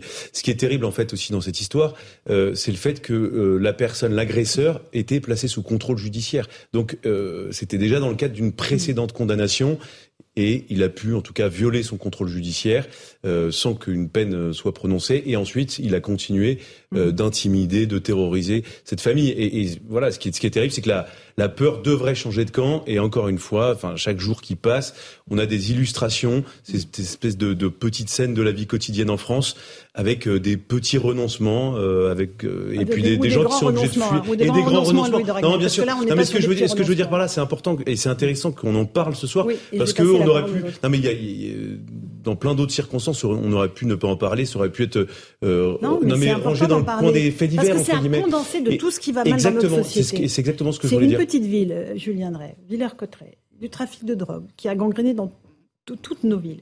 Euh, un dealer qui casse la figure à une mère de famille, une famille qui est obligée de déménager, une justice que l'on trouve impuissante. Il n'y a pas là toute la, la défaillance du système dans lequel nous vivons il y a plus grave parce que, à la limite, c'est le procureur de la République qui n'est pas à la hauteur. Parce que c'est le procureur de la République qui requiert finalement très peu de choses. Moins que la, la, condamnation. voilà. Euh, alors c'est le procureur de la République qui a la parole dans ces cas-là de, de, de, de l'accusation et qui doit réclamer, euh, je dirais, euh, au contraire de, de ce qu'il a fait, des sanctions exemplaires. Et parce que là, la réalité, c'est qu'il va pas faire de prison. Hein. Mm. Ben non. En réalité, parce qu'il va avec le bracelet électronique, les six mois avec sursis, tout ce que mhm. vous voulez, il fait pas un gramme de prison. Donc c'est pas cher payé, excusez-moi. Et les 175 heures de travail d'intérêt oui, j'attends de voir, si, voilà. j'attends de voir si le juge d'application des peines va, trouver le mais temps. Aucun maire n'a des euh, faire C'est un scandale, mais appliquer. je dirais, la première question que je me pose et qu'il faudrait poser, c'est comment un procureur de la République face à un tel dossier requiert si peu. D'accord. Euh, Jean-Sébastien Ferjou, ça vous étonne aussi ou pas? Malheureusement non, parce qu'on voit que c'est assez récurrent. Moi, je trouve qu'on est au cœur du renoncement, euh, du renoncement politique, vraiment, parce qu'il y a la question de la peine, effectivement, qui paraît. Euh, enfin, elle dit, bah, il m'a cassé le, le bras, ça n'est pas si grave. Si, c'est ultra grave, en bah, fait. Si, c'est grave de s'en prendre à l'intégrité physique des gens, et a fortiori, quand vous les faites tomber, vous n'êtes jamais sûr, on peut mourir d'une chute euh, toute bête. Hein. Enfin, c'est et là, il y a aucun signal qui est envoyé. Alors, bien sûr, qu'on va pas vous traiter comme si réellement la personne était décédée, mais surtout au cœur de la décision de justice, il y a la question de l'interdiction de paraître de l'interdiction de paraître. Pourquoi cet homme-là Mais exactement, pourquoi cet homme-là qui fait, qui terrorise manifestement, ou en tout cas qui perturbe la vie de tout un quartier, pourquoi y est-il encore? On sait que dans beaucoup de quartiers dits difficiles en France, ce sont souvent quelques individus et quelques individus seulement qui posent problème. On est vraiment au cœur du renoncement politique parce qu'on n'éloigne pas ces individus-là. Souvent, c'est même une famille, de, mhm. quelques frères ou alors vraiment, euh, enfin, très très peu de gens, et on ne le fait pas. On ne le fait pas même dans les cités les plus dangereuses. Le contrôle judiciaire euh, lui interdisait d'être à cet endroit à cette heure. Mais c'est pour ça qu'on est on est en plein renoncement euh, mm. politique parce qu'on devrait ces gens-là devraient être éloignés une fois pour toutes et que les autres parce que derrière qu'est-ce que vous voulez faire derrière quand, quand, ça veut dire quoi une fois pour toutes? Ben, l'interdire de paraître et faire, se donner les moyens de faire euh, respecter, faire se donner les moyens, enfin sur la commune concernée et se donner les moyens de faire respecter euh, la décision bah avec une certitude de peine extrêmement ferme s'il viole soit son contrôle judiciaire, soit l'interdiction de paraître. Ça, ça existe, hein, c'est pas, c'est pas une mesure exceptionnelle. Tout instant du jour et de la nuit, c'est ça On vérifie l'application des contrôles judiciaires normalement. Enfin, non, mais il y a des services de. Mais le problème, on vérifie si t'en sais qu'on ait les moyens de le faire. C'est fait de manière aléatoire ou alors dès qu'il y a un signalement. Julien Drey. Non, mais déjà, il y a une interdiction de territoire. L'interdiction de territoire, il n'y a pas besoin de mettre un policier derrière lui. Il y a forcément, à un moment donné ou à un autre, une information qui va arriver au service de police comme quoi il est là. Donc à ce moment-là, on va le prendre le matin, de bonne heure, on va l'emmener euh, en prison parce qu'il n'a pas respecté. C'est ça la question. C'est comme ça que ça se passe. Là, ça, devrait se passer. Mais ça se passe dans un certain nombre d'endroits. Donc là, il y a un dysfonctionnement qui est total. Mais moi, j'insiste parce que ça met en cause directement le ministre de la Justice. Parce que jusqu'à maintenant, les procureurs, parce que les procureurs, ils sont pas totalement indépendants jusqu'à maintenant dans ce pays, ils font pas ce qu'ils veulent. Je veux dire, donc euh, voilà, voilà, donc, voilà. donc, après les réquisitions. Alors laissez, laissez terminer Julien Drey, s'il vous plaît, laissez terminer. Le, le ministre, il est voilà, parce que je une petite question en ce moment, je ne sais plus s'il y a un ministre de la Justice, ça fait très longtemps que j'ai plus entendu parler de lui. Euh... Je vous assure qu'il est bien là. Non, il fait peut-être, oui, donc, comme troupier, il est peut-être. Euh, il est la lettre du syndicat de la magistrature qui appelle à ne pas respecter ses directives. Alors on va en parler dans un instant, mon cher bah Gauthier. Mais sur Eric de Pont-Moretti, il parle et il s'exprime. Hein. Oui, enfin, ça dépend à sur quoi il s'exprime. Au ah Sénat, il travaille. oui, à l'Assemblée, il fait des gestes. S'il veut venir sur, sur Europe 1, il est bienvenu. Non, non, mais je veux dire, moi. C'est politique pénale. Un dernier mot, Julien, avant la pause. Moi, j'avais beaucoup d'estime pour Monsieur Dupont-Moretti, comme il était avocat, parce que je trouvais qu'il est très brillant. Je suis très déçu comme ministre de la Justice, et je suis d'autant plus déçu que visiblement, il n'est pas à la hauteur des événements. Parce que là, c'est à lui de. C'est pas lui qui est derrière le, le procureur. Non, mais il peut demander. Attendez, l'institution judiciaire fait qu'il peut demander au procureur de la République, il a le droit, rien ne lui interdit. Bah, d'abord la fermeté, puis après de comprendre. Il peut, il peut diligenter une enquête. Hein. Eh ben, c'est pas un problème. On va lui poser hein. la question. Vous savez quoi Je vais lui poser, appeler son bah, cabinet. Bah, une petite pause hein. et je vous passe la parole dans un instant, mon cher Gauthier Lebret. On entendra le préfet aussi qui explique ce qui a été fait contre les trafiquants de drogue dans cette ville de Villers-Cotterêts, euh, qui malheureusement n'a pas apporté ses fruits tout de suite. 18h15, on se retrouve en direct dans Punchline sur Europe 1. Louis Dragnel, Julien Drey, Jean-Sébastien Ferjou, Gauthier Lebret sont là. On continue à évoquer un tout petit peu Villers-Cotterêts. On va écouter le préfet de l'Aisne euh, qui dit qu'ils ont tenté de faire énormément d'opérations pour lutter contre les trafiquants de drogue. Écoutez. Il y a des opérations qui sont menées très régulièrement, chaque semaine, par les policiers dans leur zone de compétence, par les gendarmes dans la leur, comme c'est le cas à Villers-Cotterêts je faisais le point en réunion de sécurité il y a un instant avec les policiers et les gendarmes. En moyenne, ce sont cinq opérations qui sont réalisées chaque semaine euh, de harcèlement euh, ou de démantèlement de points de deal. 117 opérations ont été conduites depuis le seul début de cette année par les forces de l'ordre dans le département. L'opération que le maire attendait, que nous attendions tous, a eu lieu le 30 mai dernier, donc il y a quelques semaines à peine. Une grosse opération, un gros coup de filet, comme on le dit, qui a donné lieu à plusieurs interpellations, des perquisitions, des saisies. Voilà, et on ne remet pas évidemment en cause ni le travail des policiers ni des gendarmes, mais un, fait est que voilà, le, c'est la famille qui s'en va. C'est l'hydre, c'est-à-dire vous coupez une tête, il y en a 10 qui repoussent sur le trafic de drogue. Non, mais c'est à, chaque et la famille s'en va, effectivement, les victimes s'en vont. Il y a 10 jours, on avait une autre histoire où c'était une personne en situation euh, de handicap qui s'était fait agresser par des dealers parce qu'il avait enlevé le cale-porte de son immeuble qui permettait aux dealers d'aller et venir. Le préfet s'était rendu sur place avec des photos qu'il avait diffusées euh, sur les réseaux sociaux en mettant en avant euh, son bilan, comme ici. Là, on parle de 117 effectivement opérations depuis le début de l'année, mais il n'empêche que cette personne en situation de handicap s'est fait agresser. Il disait que ça faisait 10 ans que ça durait. 10 ans que ça durait. Et à chaque fois, évidemment, le préfet euh, euh décidait d'intervenir euh, au moins médiatiquement quand il se passait euh, un débordement ou un événement. Mais la réalité est là et rien n'endigue le trafic de drogue et la vie terrible que vivent les habitants. Vous vouliez aussi rebondir sur ce qu'a dit Julien Drey sur la justice? Oui, parce qu'effectivement, on cible Éric Dupont-Moretti en disant il faut qu'il donne des consignes. Mais quand il donne des consignes, il y a un syndicat de la magistrature classé à gauche qui a fait le mur des cons, qui écrit une lettre pour dire qu'il ne faut pas suivre les consignes du. C'est le syndicat de la magistrature. Qui a écrit cette lettre, hein. bien sûr, qui a écrit cette lettre pour dire euh, ses collègues magistrats, confrères, euh, ne suivaient pas euh, les directives euh, d'Éric Dupont-Moretti. Et je rappelle, sous l'autorité de Louis, puisque c'est lui qui avait sorti cette information, qu'à Mayotte, quand Gérald Darmanin fait le choix de démanteler les bidonvilles, qui casse sa décision de démanteler les bidonvilles? Le tribunal. Le tribunal par, dirigé par qui? L'ancienne vice-présidente du syndicat de la magistrature. Donc évidemment, il y a un soupçon. Mais c'est de leur faute s'il y a un soupçon. C'est parce qu'ils ont fait le mur des cons, c'est parce qu'ils prennent des positions très à gauche. Donc effectivement, quand ils prennent une décision À l'inverse du euh, gouvernement, bah, il y a, oui, il y a soupçon de, de décision politique. Vous avez entièrement raison. Vous avez, vous avez entièrement raison. Mais il n'en demeure pas moins qu'un ministre est responsable de la politique pénale euh, qu'il met en œuvre. Bien sûr, bien sûr. Le, non mais imaginons le cas, non mais le ministre de l'Intérieur ou de l'Éducation nationale qui, qui dit bah, mon action est entravée parce qu'il y a des syndicats à ce moment-là, il n'est pas fait pour être ministre. Un ministre est là pour piloter une administration, et en l'occurrence, le, garde des Sceaux, il est là quand même pour donner une orientation pénale. Et vous savez, dans, dans, la justice, euh, euh, Jean-Sébastien, il y a toujours un effet de balancier. Il y a des, euh, on appelle ça, je sais que le mot est maladroit, des phénomènes de mode. Et donc, il y a pendant certains moments, euh, le ministre de la Justice va dire voilà, euh, la priorité du moment, c'est de taper là-dessus. La priorité du moment, c'est de, c'est autre chose. Eh bien, non, mais c'est des choses qui se décident. Et c'est des instructions qui peuvent être données. Mais là où, localement, moi, je trouve qu'il y a une incohérence majeure du macronisme, et c'est là où on voit les limites du en même temps, ou sa toxicité, même d'un point de vue euh, politique, c'est quelle est la logique de vouloir se montrer ferme ou de donner des instructions de fermeté, comme Éric Dupont-Moretti a pu le faire pour les manifestants, enfin, dans le conflit euh, des retraites, et que derrière, la Macronie ne cesse de nommer au sommet de la hiérarchie judiciaire des magistrats qui précisément s'inspirent plutôt de l'idéologie du syndicat de la magistrature. La présidente de la l'Assemblée nationale, Madame Braun-Pivet, a nommé une magistrate qui avait appelé à voter pour Jean-Luc Mélenchon, le même Jean-Luc Mélenchon qui dit la police tue. Donc c'est quand même complètement grotesque de se désoler euh, des causes qu'on crée soi-même. Julien Drey, j'aimerais entendre Julien Drey. Non mais euh, je suis un peu étonné de la forme du débat parce que vous êtes en train de m'expliquer que finalement les ministres ça sert à rien. Ils dirigent pas le pays. Laissez-le terminer son raisonnement. Non mais, non mais il y a un ministre.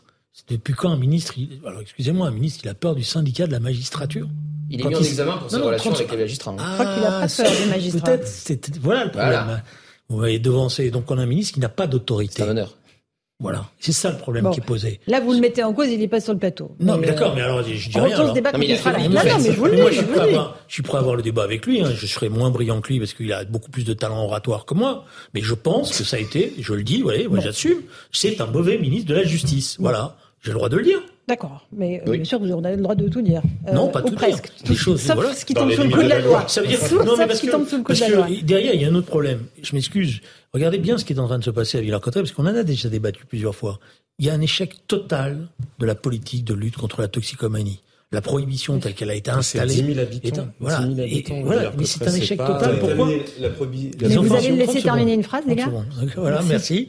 Euh, vous êtes, on est en train d'assister à quoi? C'est-à-dire qu'il y a un déplacement des lieux de trafic maintenant qui atteignent les petites villes, dans lesquelles on a une police qui n'est pas préparée à ce type de trafic. Alors ils font des opérations, mais les, les, autres ils sont six fois plus malins ou dix fois plus malins. Ils ont plus d'argent, ils ont plus de moyens, plus de, de portables, de ce que vous voulez. Donc c'est là en ce sens-là que je m'excuse, mais là aussi il y a une faillite totale de la politique de on Parce qu'on prend les choses à l'envers, parce qu'on lutte contre les trafics, alors qu'en premier lieu, on devrait s'efforcer de... C'est parce qu'il n'y a pas d'ordre dans cette bon, Allez, on va avancer. Prohibition. Non, non, mais pour vous, c'est un problème, la prohibition? Mais pour moi, je pense que je l'ai déjà dit, donc euh, faites pas semblant de découvrir, vous connaissez ma position, on a déjà débattu bah, Peut-être que vous évoluez, je ne sais pas, cher Je pense que sur le cannabis, euh, l'affaire est pliée.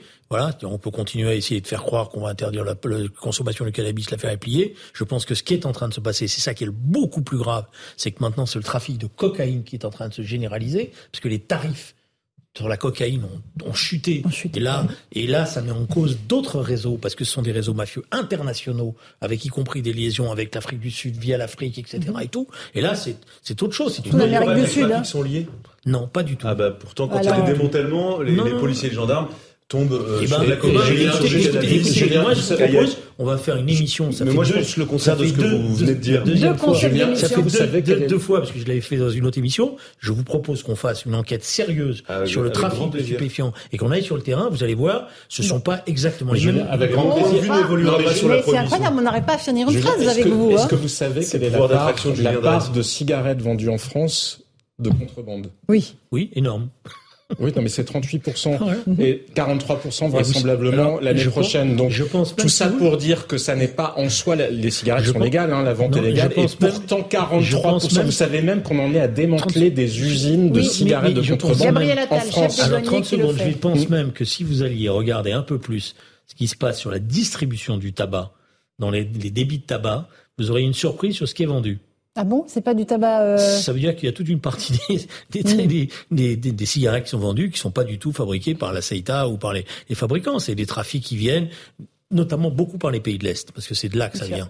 Euh, via la Pologne. Mais il y a quatre hangars qui ont été démantelés euh, en région parisienne, ah notamment, où on fabriquait littéralement des, euh, des cigarettes avec des machines en pièces dépassées de toute Et notamment par rapport au trafic de, de cocaïne étant relativement limité, et ce sont des chiffres d'affaires énormes. Mais comme quoi, la question de la légalisation, elle, ne permet pas de régler tous les... Il n'y a aucune solution qui permet de régler toutes les questions. Sinon, s'il y avait une pensée magique, ça serait... On parle de substances, pas, par, pas prohibition, mais illégales. Est-ce que l'alcool euh, est euh, une substance euh, qu'on doit prohiber, Gauthier Lebret Parce que vous avez été très interloqué par cette séquence où Emmanuel Macron a bu une bière cul sec dans les vestiaires de Toulouse après la victoire contre La Rochelle en top 14. Vous avez été très choqué par cette séquence, c'est bien cela? Choqué, non. Moi, je suis, vous savez, c'est pas mon rôle d'être choqué ou pas choqué. Je suis journaliste, je suis pas là pour être choqué ou pas choqué. Après, effectivement, ça a fait beaucoup réagir et je vous rappelais la phrase de Sandrine Rousseau qui a dit que c'était une image qui représentait la masculinité toxique. Alors, on explique à nos auditeurs que le président s'est retrouvé dans les vestiaires après la victoire de Toulouse et qu'il a, avec les encouragements, peut-être qu'on peut avoir un peu d'ambiance de, de, de, vestiaire, euh, les encouragements des joueurs. Non, non, laissez ça au, gars costaud. Il a dit igloo, igloo, igloo, et il s'est tapé une corona entière, on va pas citer la marque cul sec en 20 secondes. Donc, euh, moi, je trouve ça assez surprenant Vous avez comme image. Bluffé, Laurence euh, non, sur les 20 secondes. Vraiment pas. Vraiment pas. Non, non, non, pas pour ça. Alors là, non, non, non, non, non, non, pas boire une bouteille. Ils aiment ça pour l'élégance dans le sport. Mais il n'était pas sur le point d'entrer sur le terrain. Moi, j'aime pas cette image. Je suis pas d'accord pour dire que le rugby est forcément lié à la consommation d'alcool débridé, à la troisième mi-temps. Une Corona, c'est pas une consommation d'alcool débridé. Je n'aime pas le rugby Julien. Moi, j'ai connu un monsieur qui s'appelait Jacques Chirac, qui buvait des Corona. Mm. Il aurait jamais fait ça. Pourquoi? Parce que il aurait, il a, il, il, avait, il y a une forme de décence, de rapport. ça, c'est l'image du président de la République. C'est pas la masculinité toxique.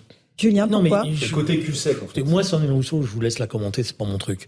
Euh, bon, voilà. Moi, j'ai été choqué par cette image-là, telle qu'elle a été euh, véhiculée par le président de la République. En plus, il y a une forme de défi, euh, genre, voyez, je suis capable de le faire, etc. C'est pas le rôle du président de la République. C'est pas sa fonction. D'accord. Ça dévalorise la fonction de oui, présidentielle. Oui, je pense. je suis assez d'accord. Qui n'est qui n'est pas d'accord moi, moi, je, Louis Dragnel qui, a dû, qui ose pas se positionner là, non, non, moi j'ai aucun, aucun état d'âme par rapport à ça. Non mais que le président de la République euh, partage une bonne bière après une victoire à un match de rugby, je n'ai aucun problème avec ça. Moi, ce qui me gêne, c'est le côté vraiment enfant, enfantin. On a l'impression qu'il joue à cap ou pas cap, euh, et il veut montrer effectivement qu'il est capable de boire une bière cul sec. Mais après, c'est pas la consommation, c'est même pas la quantité qui me gêne. C'est quand même une question de consommation d'alcool. Mais, mais, Laurence, c'est la, la, bière, c'est aussi la culture française. Pour la ça fait partie de notre patrimoine. Mais arrêtez, mais. Une bière. Quand le président fait ça à la télé. Il n'a pas bu, il a pas bu un pack entier. Mais enfin, écoutez, vous, ne connaissez pas le binge drinking ou quoi? Non, Mais justement, c'est pas un binge Vous connaissez Il en aurait bu 10. vous auriez raison. Et là, c'est une. Moi, on va reprendre les choses autrement. Je suis un instituteur.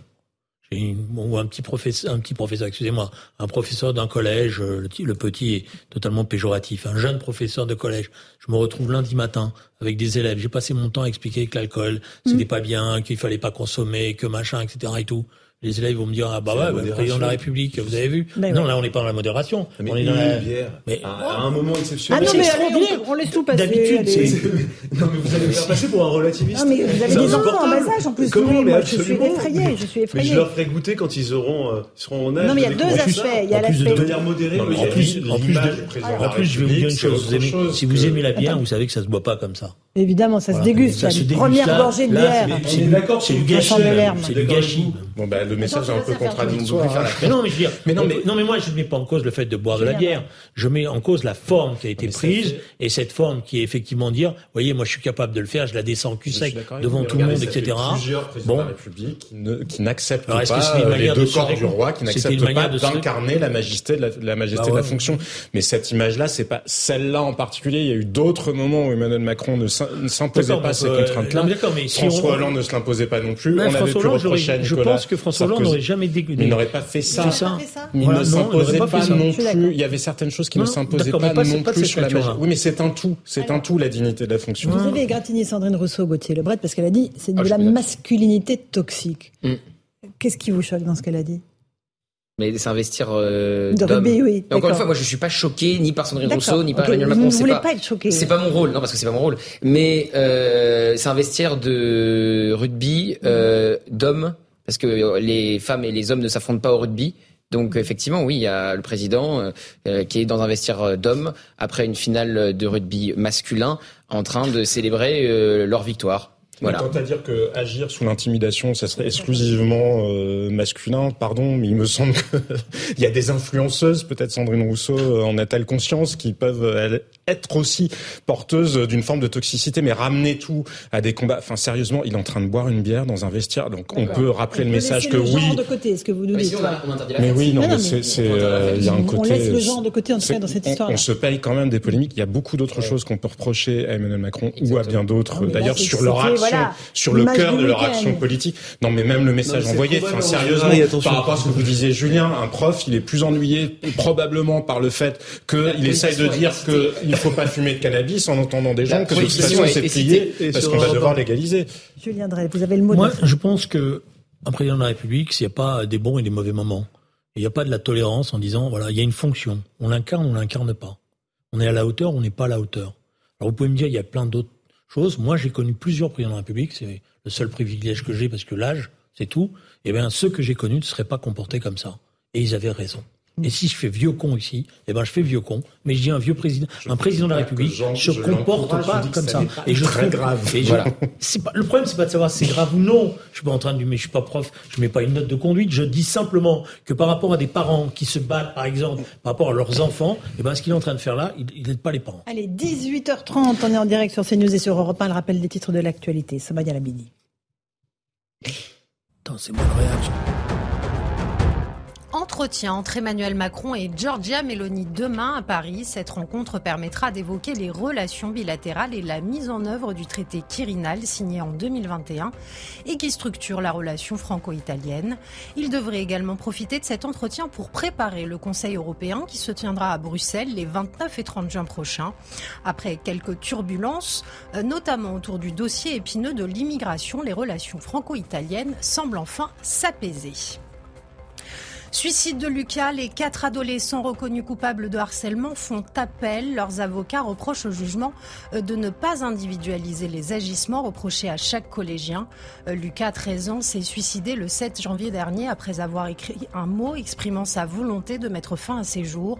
Les proches de l'adolescent avaient dénoncé des faits de harcèlement, révélant les moqueries et insultes à caractère homophobe dont il s'était dit victime de la part d'autres élèves de son établissement.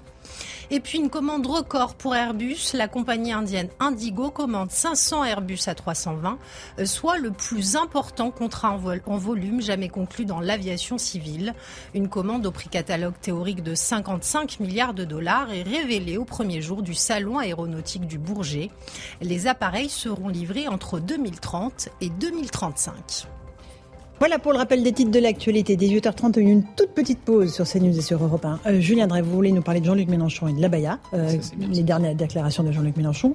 Gauthier Lebret, peut-être euh, de l'agression qu'ont subi les lecteurs d'Éric Zemmour à Brest alors qu'ils venaient faire dédicacer leur livre. Et Georges Mélanie, qui est demain en visite à Paris avec vous. Mon cher Louis Dragnel, à tout de suite sur CNews et Europe 1.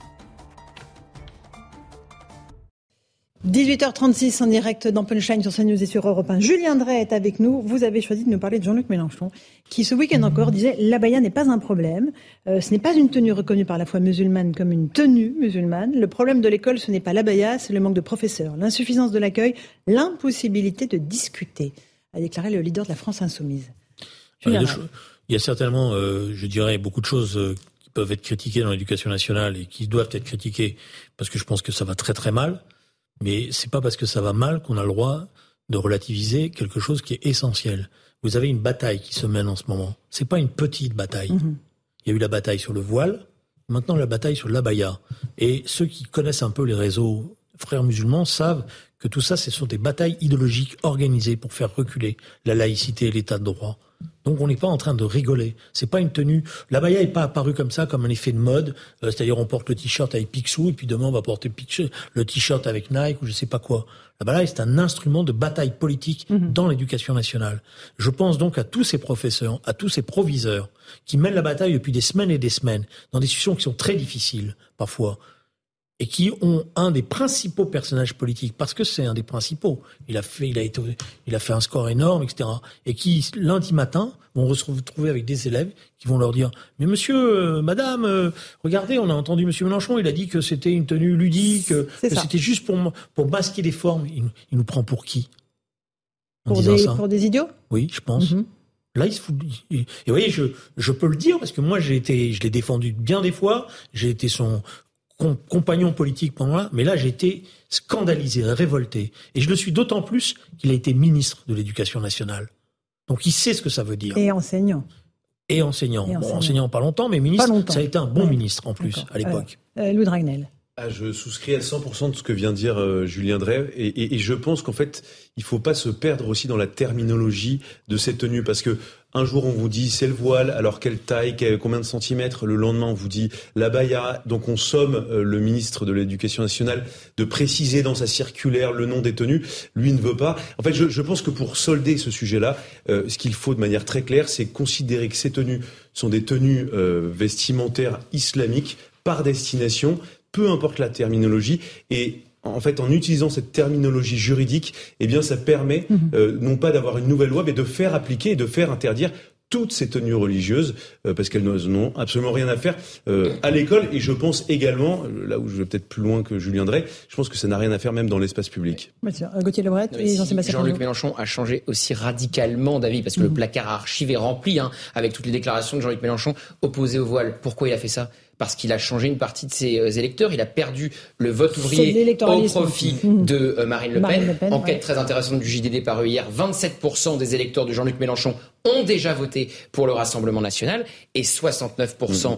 euh, des électeurs musulmans ont voté au premier tour pour Jean-Luc Mélenchon. Ça avait même inquiété les renseignements intérieurs qui avaient fait, qui avaient diligenté une enquête. Ça ne veut pas dire pour autant que ces 69% d'électeurs musulmans sont d'accord avec Jean-Luc Mélenchon sur la baya. Mais, Mais c'est purement électoraliste, cette, euh, ce revirement de Jean-Luc Mélenchon en plusieurs années. Mais attention, parce que moi, je vais vous dire, depuis hier, j'ai beaucoup d'amis à moi musulmans. Mais bien sûr, c'est ce que j'ai dit. dit qu'ils étaient en total désaccord. Mais bien sûr. Et j'ai beaucoup de, jeunes filles qui m'ont dit, on mène la bataille, y compris parfois par, par rapport à nos grands frères qui nous forcent à porter, et là, ils nous rendent pas service. Au contraire. C'est pire que ça. Moi, c'est Et moi, je pense que ça, ça et, on est en plus dans un contexte international où il y a des femmes qui se battent en Afghanistan, en Iran, qui meurent, qui sont exécutés.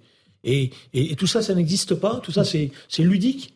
Pour qui, on, pour qui nous prend là? Moi, je pense qu'il y a vraiment une double faute de la part de Jean-Luc Mélenchon. Il y a celle dans le fil de ce que vous venez de dire, effectivement, avec en plus en entretenant la confusion. On l'a vu avec Mathilde Panot euh, la semaine dernière, qui commentait la une du Parisien en disant que c'était de l'islamophobie, que ça l'alarmait du nombre oui, Et donc, c'est entretenir la confusion entre ce qu'est la laïcité, mais pour protéger chacun, en fait. C'est une protection. Les prières à Nice, c'était quoi? Ce qui est choquant, c'est pas en soi une prière, c'est le fait qu'il y ait une pression sociale qui s'exerçait sur les enfants qui ne l'auraient pas fait d'eux-mêmes en disant t'es un bon ou une mauvaise euh, musulmane ou prouve-moi que tu l'es.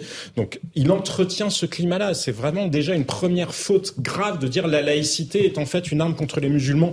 Non, la laïcité, elle se fiche des musulmans en particulier, elle s'adresse à tous les citoyens de la République. Et la deuxième faute grave, c'est son interprétation même de l'islam en quelque sorte. Il y a quelques jours, on, a publié sur Atlantico une interview avec le recteur de l'université Al-Azhar. Vous savez, il n'y a pas de clergé ou il n'y a pas de Vatican, de pape en islam. Enfin, la plus haute autorité morale du monde sunnite, c'est le recteur de l'université d'Al-Azhar. Et ben, qu'est-ce qu'il disait notamment en répondant à des questions sur la France, il dit le voile comme la baya sont secondaires en islam. D'ailleurs, même au Caire, à l'université en question, les femmes peuvent être non voilées. Et de deux, les Français qui s'en revendiquent et qui en font un point de friction avec les autorités françaises ne comprennent pas l'islam. Ils en font une provocation. Ça ne devrait pas avoir lieu d'être. Donc, si lui est capable de le dire, Jean-Luc Mélenchon devrait être capable de le voir aussi. Il n'y a aucune obligation dans l'islam à porter cette tenue-là aucune obligation, aucun texte coranique n'oblige à cela. Au contraire. Et je signale que les premiers régimes d'indépendance qui se sont constitués, qui étaient les pays musulmans, menaient la bataille contre le pan. Vous avez un discours de Gamal Abdel Nasser qui est remarquable en la matière. Voilà. Qui devrait plutôt faire référence à Jean-Luc Mélenchon, parce que c'est un leader, à l'époque, c'est un leader anti-impérialiste. Bon, alors, euh, Gauthier Lebret, vous, vous voulez euh, nous parler d'Éric Zemmour, de ce qui s'est passé à Brest alors qu'il faisait une signature de son livre et les violences qui ont eu lieu contre les personnes qui venaient dédicacer, euh, faire dédicacer leur livre par Éric Zemmour. Bon, déjà, Éric Zemmour a mis en cause le préfet, il a mhm. porté plainte contre l'État, il a porté plainte contre la CGT. Qu'est-ce qui s'est passé? Et une vingtaine d'organisations, puisqu'il y avait une manifestation, donc justement, qui n'était pas interdite contre sa venue. C'était contre le racisme, contre l'extrême droite. Mais évidemment, ça visait Éric Zemmour, puisque ce jour-là, il tenait une séance de dédicace. Et donc, la manifestation, on l'a vu, a, totalement euh, dérapé, euh, puisqu'il y a des euh, antifas, mais aussi des manifestants qui s'en sont pris eh bien, aux lecteurs d'Éric Zemmour. Et là, il y a un récit qui s'est mis en place. Un récit parallèle. Un récit parallèle où on explique qu'il y a eu des heurts, des affrontements entre pro et anti-Zemmour. Ça s'est produit dans le passé. J'ai couvert sa campagne présidentielle.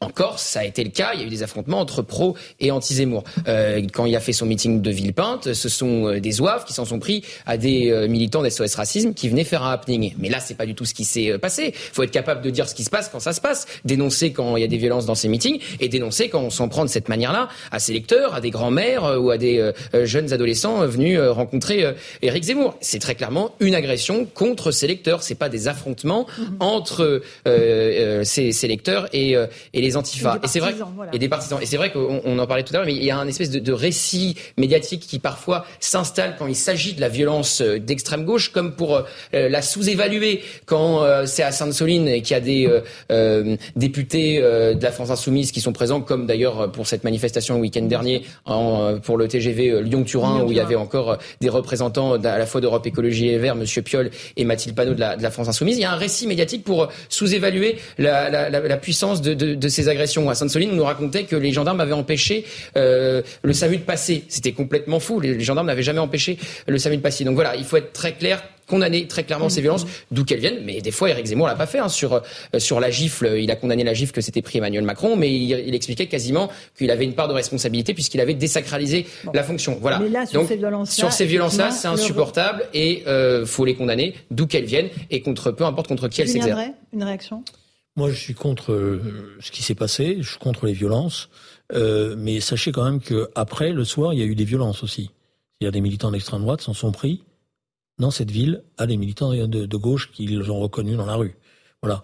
Et moi, j'entends ce, ce, discours sur le fait qu'il y aurait une forme de complaisance médiatique à l'égard des violences venues de l'extrême gauche.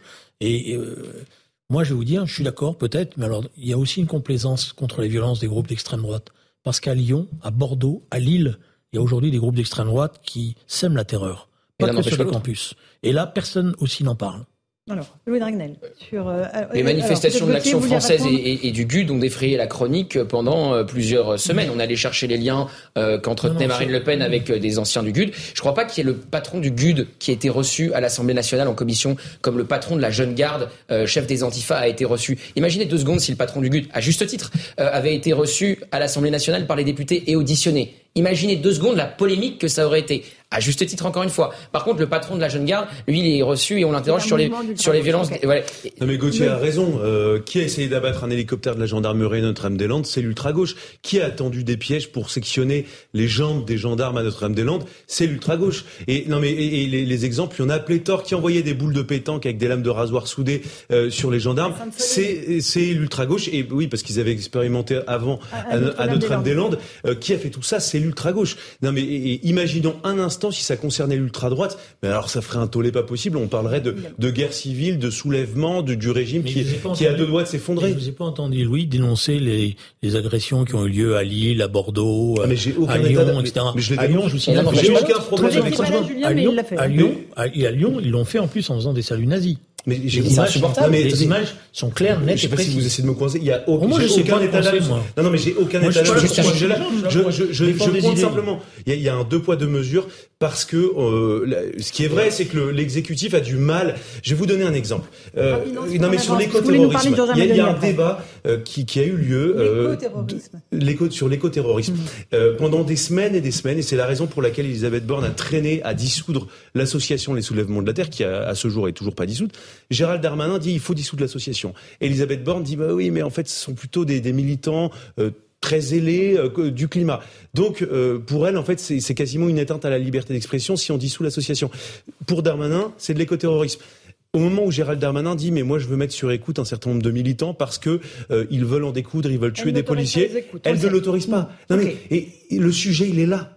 C'est-à-dire qu'il y a du bon, il y a du mauvais terrorisme. Moi je vais vous dire, le sujet, moi, je vais vous dire le sujet où il est, c'est que la manifestation Lyon-Turin, c'est un succès pour le ministère de l'Intérieur. Et vous savez pourquoi? Parce qu'ils sont pris à l'avance. Ils ont arrêté les cars, ils ont pris les mesures nécessaires pour euh, éviter. Ce qu'ils ont fait à Sainte-Soline, ce qu'ils ont fait dans le Tarn, à Lavore. Non, non, non, non, non, Là, vous, là, vous vous racontez des histoires. À Sainte-Soline, ils ont laissé les manifestants se regrouper. Ils n'ont pas fait des barrages préliminaires. Ils ont attendu. Il y a eu des ouvertures de coffres la veille au matin. Puisque vous bah, êtes. J'ai eu le rapport de police. le matin, ouais, c'est-à-dire, c'est-à-dire le matin quand c'est trop tard. C'est-à-dire le matin. Non, non, non, non. À Sainte-Soline, les consignes qui étaient données, c'était de laisser faire. Et d'ailleurs, même puisque vous êtes très bien renseigné en général via vos rapports euh, que vous avez avec les syndicats de police, même les syndicats de police ont dit le dispositif. Pas seulement, Julien. Le dispositif. tout court, Louis. Le oui, mais euh, sur les. Euh, allez-y, allez-y. Sur la matière policière, je sais qu'il est bien renseigné, parce que j'entends. Voilà, les, les, syndicats de police eux-mêmes ont dit ça a été fait n'importe comment. Là, ça a été, c'est l'affaire à Lyon-Turin, l'affaire Lyon-Turin. À Saint-Solis, les gendarmes. L'affaire de Lyon, l'affaire à Lyon-Turin, elle a été bien gérée ah, par le ministère de l'Intérieur. Sur le deux poids deux mesures, quand même, il y a une parole publique différente il faut condamner effectivement ces violences d'extrême droite. Il y a des militants d'extrême droite qui font des, euh, espèces de ratonnades contre les militants, euh, les antifas qui repèrent, et réciproquement. En revanche, je n'ai pas entendu la première ministre face à un événement d'extrême droite. Euh, souvenez-vous, le jour de l'Assemblée générale de Total, elle dit c'est illégal, mais comme la cause est juste, alors là, c'est pas grave, on peut fermer les yeux. Et c'est aussi comme ça que la justice se comporte en dispensant de peine dans un certain nombre de cas des gens au nom du fait que leur cause serait plus juste. Pourquoi la cause des soulèvements de la terre serait plus juste? Vous, Louis Dragnel, vous voulez nous parler de la visite de Georgia Meloni demain. Alors moi, je pensais que les, rapports entre la France et l'Italie étaient détestables depuis que Gérald Darmanin a traité Mme Meloni d'incapable de, gérer les phénomènes migratoires, alors qu'elle avait été élue là-dessus. Donc là, visiblement, euh, il y a un petit mieux entre Emmanuel Macron et Giorgia Meloni. Une visite euh, plutôt inattendue, hein, mhm. puisque effectivement, euh, la première ministre italienne n'avait jusqu'à aujourd'hui pas été reçue en visite officielle en France, alors qu'on sait que les relations entre la France et l'Italie sont quand même assez proches. Le hasard fait que euh, demain, ce sera la journée mondiale des réfugiés. Alors, est-ce que Emmanuel Macron a choisi ce jour-là volontairement? On ne le sait pas. Toujours est-il que, a priori, Gérald Darmanin, lui, le ministre de l'Intérieur, qui a ferraillé durement avec le gouvernement de Giorgia Meloni, même il a eu des mots extrêmement durs, euh, a priori, il sera toujours en Tunisie. Alors, est-ce que tout ça est le fruit du hasard? Est-ce qu'on a éloigné Gérald Darmanin pour euh, Je ne sais pas non plus si on peut résumer euh, l'histoire. Ils veulent parler aussi de la candidature d'Italie pour l'expo universelle. Alors, Ça, c'est du blabla. Je vais vous donner les raisons officielles. Officiellement, c'est pour parler effectivement de la défense de l'exposition universelle à Rome en 2030. C'est pour parler euh, de la mise en application du traité du Quirinal et puis pour préparer évidemment le prochain Conseil européen. On sait que c'est extrêmement important euh, que les deux chefs d'État se voient. Donc, non, mais l'objectif, c'est d'essayer de, de, calmer un peu le jeu. Il y a eu des mots extrêmement durs. Ça s'est fait en, en fait en, en, trois épisodes. Euh, premier épisode, Giorgia Meloni est nommée donc euh, première ministre en Italie en, en octobre 2022 euh, et là tout quasiment tout le gouvernement d'Emmanuel Macron lui tombe dessus parce qu'elle a eu des positions sur l'avortement et c'est immédiatement elle était cataloguée rétrograde tout ce que vous voulez. Deuxième épisode, au moment de l'Océan Viking, Gérald Darmanin l'attaque très fortement et explique qu'elle est incapable de régler les problèmes migratoires sur lesquels elle a été élue. Et puis plus récemment il y a eu des frictions à la frontière franco-italienne Jordan Bardella avait fait le déplacement, ça a énervé passablement euh, le ministre de l'Intérieur, qui encore une fois euh, a essayé de la taper. Euh, voilà, essayé Est-ce de la... qu'il veut démontrer que le Rassemblement national, s'il était élu, rencontrerait les mêmes difficultés Absolument. que Alors ça, ça c'est l'argument politique. Ensuite, quand on regarde la situation factuellement, l'Italie, l'Italie, 42 405 arrivées de migrants sur les côtes italiennes depuis le 1er janvier. Mhm. Globalement, nous les Français, on est très très loin de ces chiffres-là. et donc l'Italie, quand même, la Grèce, c'est les Exactement. sont des pays les, les, premiers concernés euh, par les, les, difficultés migratoires. Et objectivement, et je vais essayer de penser contre moi-même, la, France, la France est plutôt mauvais élève dans le, la répartition des quotas de migrants. Je rappelle qu'on a signé euh, les accords de Dublin qui prévoient ces répartitions. Et, et donc voilà, euh, aujourd'hui, Emmanuel Macron cherche à, à se rabibocher avec Madame Meloni. Et, et, il y a juste non, mais, des divergences de. Ce qui, ce qui il y a juste une, une petite chose ironique, c'est que quand on écoute Georges Meloni Meloni, les réactions du gouvernement mm. français, tout le monde dit mais c'est un truc de facho. Sauf qu'en fait, tout ce qu'elle dit globalement sur l'immigration, c'est soit ce que le gouvernement d'Emmanuel Macron rêve de faire, soit, soit ce qu'il a déjà dit ou déjà tenté et qui n'a pas marché. les hotspots, c'est ce que dit Madame okay, Giorgia Meloni. Bon. Temps de parole écoulé. Allez, j'ai terminé. donc, Julien Drey, Moi, je pense que la question qui est posée derrière les problèmes migratoires, c'est qu'une autre question plus importante est en train de se jouer. La guerre en Ukraine a déplacé le centre de gravité de l'Europe. Le centre de gravité de l'Europe aujourd'hui, c'est Varsovie et Washington. Et s'il n'y a pas une autre Europe qui se construit, une Europe de la une Euro-Méditerranée, c'est-à-dire si les liens entre l'Italie, l'Espagne, le Portugal et la France ne donnent pas lieu à un nouveau traité qui permettra y compris de gérer autrement les flux migratoires, alors nous serons dans une Europe qui sera d'une autre nature. Avant, c'était le couple franco-allemand qui menait l'Europe. Aujourd'hui, ce n'est plus le cas. C'est la Pologne et les États-Unis. Jean-Sébastien Ferjou. Une autre ironie, puisque Gérald Darmanin donc, ne sera pas là puisqu'il sera en Tunisie, c'est que qui est allé en Tunisie justement? Georgia Meloni, qui est allée en Tunisie avec Ursula von der Leyen pour négocier avec la Tunisie dans le cadre de l'accord qui pourtant a été signé par Gérald Darmanin, puisque ce sont les ministres de l'Intérieur de l'Union qui se sont mis d'accord. On est encore très très loin que ça arrive vraiment au pacte asile-immigration, mais il y a une dizaine de jours, justement sur une nouvelle manière de répartir les migrants et avec des pénalités financières pour ceux qui ne le feraient pas. Mais c'est elle qui était en Tunisie bien avant Gérald Darmanin pour négocier un accord avec la Tunisie pour que la Tunisie soit partie prenante justement à cette gestion des flux de départ. Mmh. Donc la rhétorique de Gérald Darmanin sur l'efficacité, la réalité c'est que c'est très difficile pour Giorgia Meloni, comme ça l'est pour euh, la France, comme ça l'est pour la Grèce. Et je pense que ça n'a vraiment pas grand-chose à voir avec la couleur politique. Comme, ça l'est pour le Royaume-Uni qui enregistre 600 000 entrées, qui n'a jamais autant enregistré d'entrées depuis, depuis le Brexit. Donc là, le droit euh, européen ne prime plus, hein, parce qu'on a ce débat en France, le droit français doit primer, doit primer sur le droit euh, européen. Il n'empêche que le Royaume-Uni n'a jamais enregistré autant d'entrées depuis le Brexit, avec un gouvernement conservateur, Rishi Sunak, en expulsant vers un pays tiers le Rwanda. Donc personne, pour le moment, n'a trouvé. Alors Julien sur le Rwanda. Hein. Non, mais avec cette volonté. Le Danemark, le Danemark ne l'a pas fait Non, personne. Personne. Il voulait aussi attirer des migrants. Il y a eu des, il y a eu des, des tentatives d'essayer d'obtenir du Rwanda qui puisse être un État intermédiaire, mais pour l'instant, ça n'a pas été fait. Et même, on est en train de revenir en arrière sur le fond. Ça ne se fera pas. Ça, c'est la première chose. La deuxième chose, qui est intéressant, d'après moi, dans ce qui est en train de se passer en Italie, c'est qu'en fait, elle est demandeuse d'une coordination. Elle est pas. Au départ, on pouvait penser qu'elle allait dire moi j'arrive, vous allez voir, euh, vous allez voir ce que vous allez voir. Voilà, elle se rend compte elle-même.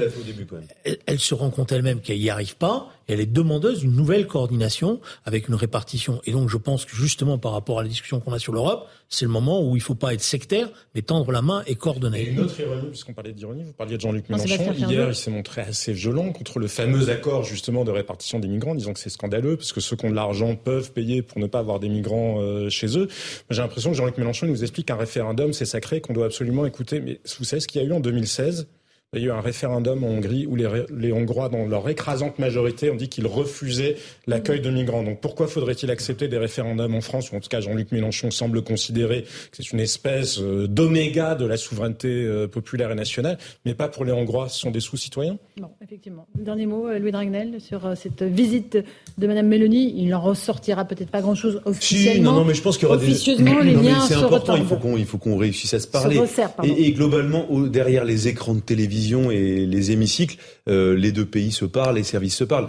Mais euh, simplement, je, reviens sur, sur, des petites choses quand même ironiques. Allez, une chose, une chose. Une chose, 30 secondes. Une chose, vous voyez, par exemple, le, gouvernement tombe à bras raccourcis sur euh, Giorgia Meloni, qui veut par exemple empêcher les demandeurs d'asile d'avoir l'accès au marché du travail, parce qu'elle considère que c'est une mhm. pompe aspirante. Vous savez qui a mis en place cette mesure en France? Édith Cresson, en 1991, première ministre socialiste. Bon, ben voilà, Julien Drey qui bougonne de son côté. Non, parce qu'après on s'est rendu compte que c'était pas aussi simple que ça, on, est, on a corrigé ça. En tout cas, merci Julien Drey d'avoir résisté aux assauts des jeunes loups présents sur le plateau, les Ragnel, Gauthier Lebret, bon, j'en sais pas dire, un petit peu moins jeune loup, mais, mais si, néanmoins très sympathique. Gauthier Lebret, il boit des coronas. Merci, alors recommencez pas là-dessus. Merci à vous tous, chers amis auditeurs et téléspectateurs, de votre fidélité. Dans un instant sur Europe 1, Europe 1 soir, Raphaël Devolvé, Hélène Zelani et Christine Kelly et ses invités pour Face à l'info sur CNews. Bonne soirée à vous sur nos deux antennes. À demain. Planning for your next trip? Elevate your travel style with Quince. Quince has all the jet setting essentials you'll want for your next getaway, like European linen, premium luggage options, buttery soft Italian leather bags, and so much more. And it's all priced at 50 to 80% less than similar brands. Plus, Quince only works with factories that use safe and ethical manufacturing practices. Pack your bags with high-quality essentials you'll be wearing for vacations to come with Quince. Go to quince.com slash trip for free shipping and 365-day returns.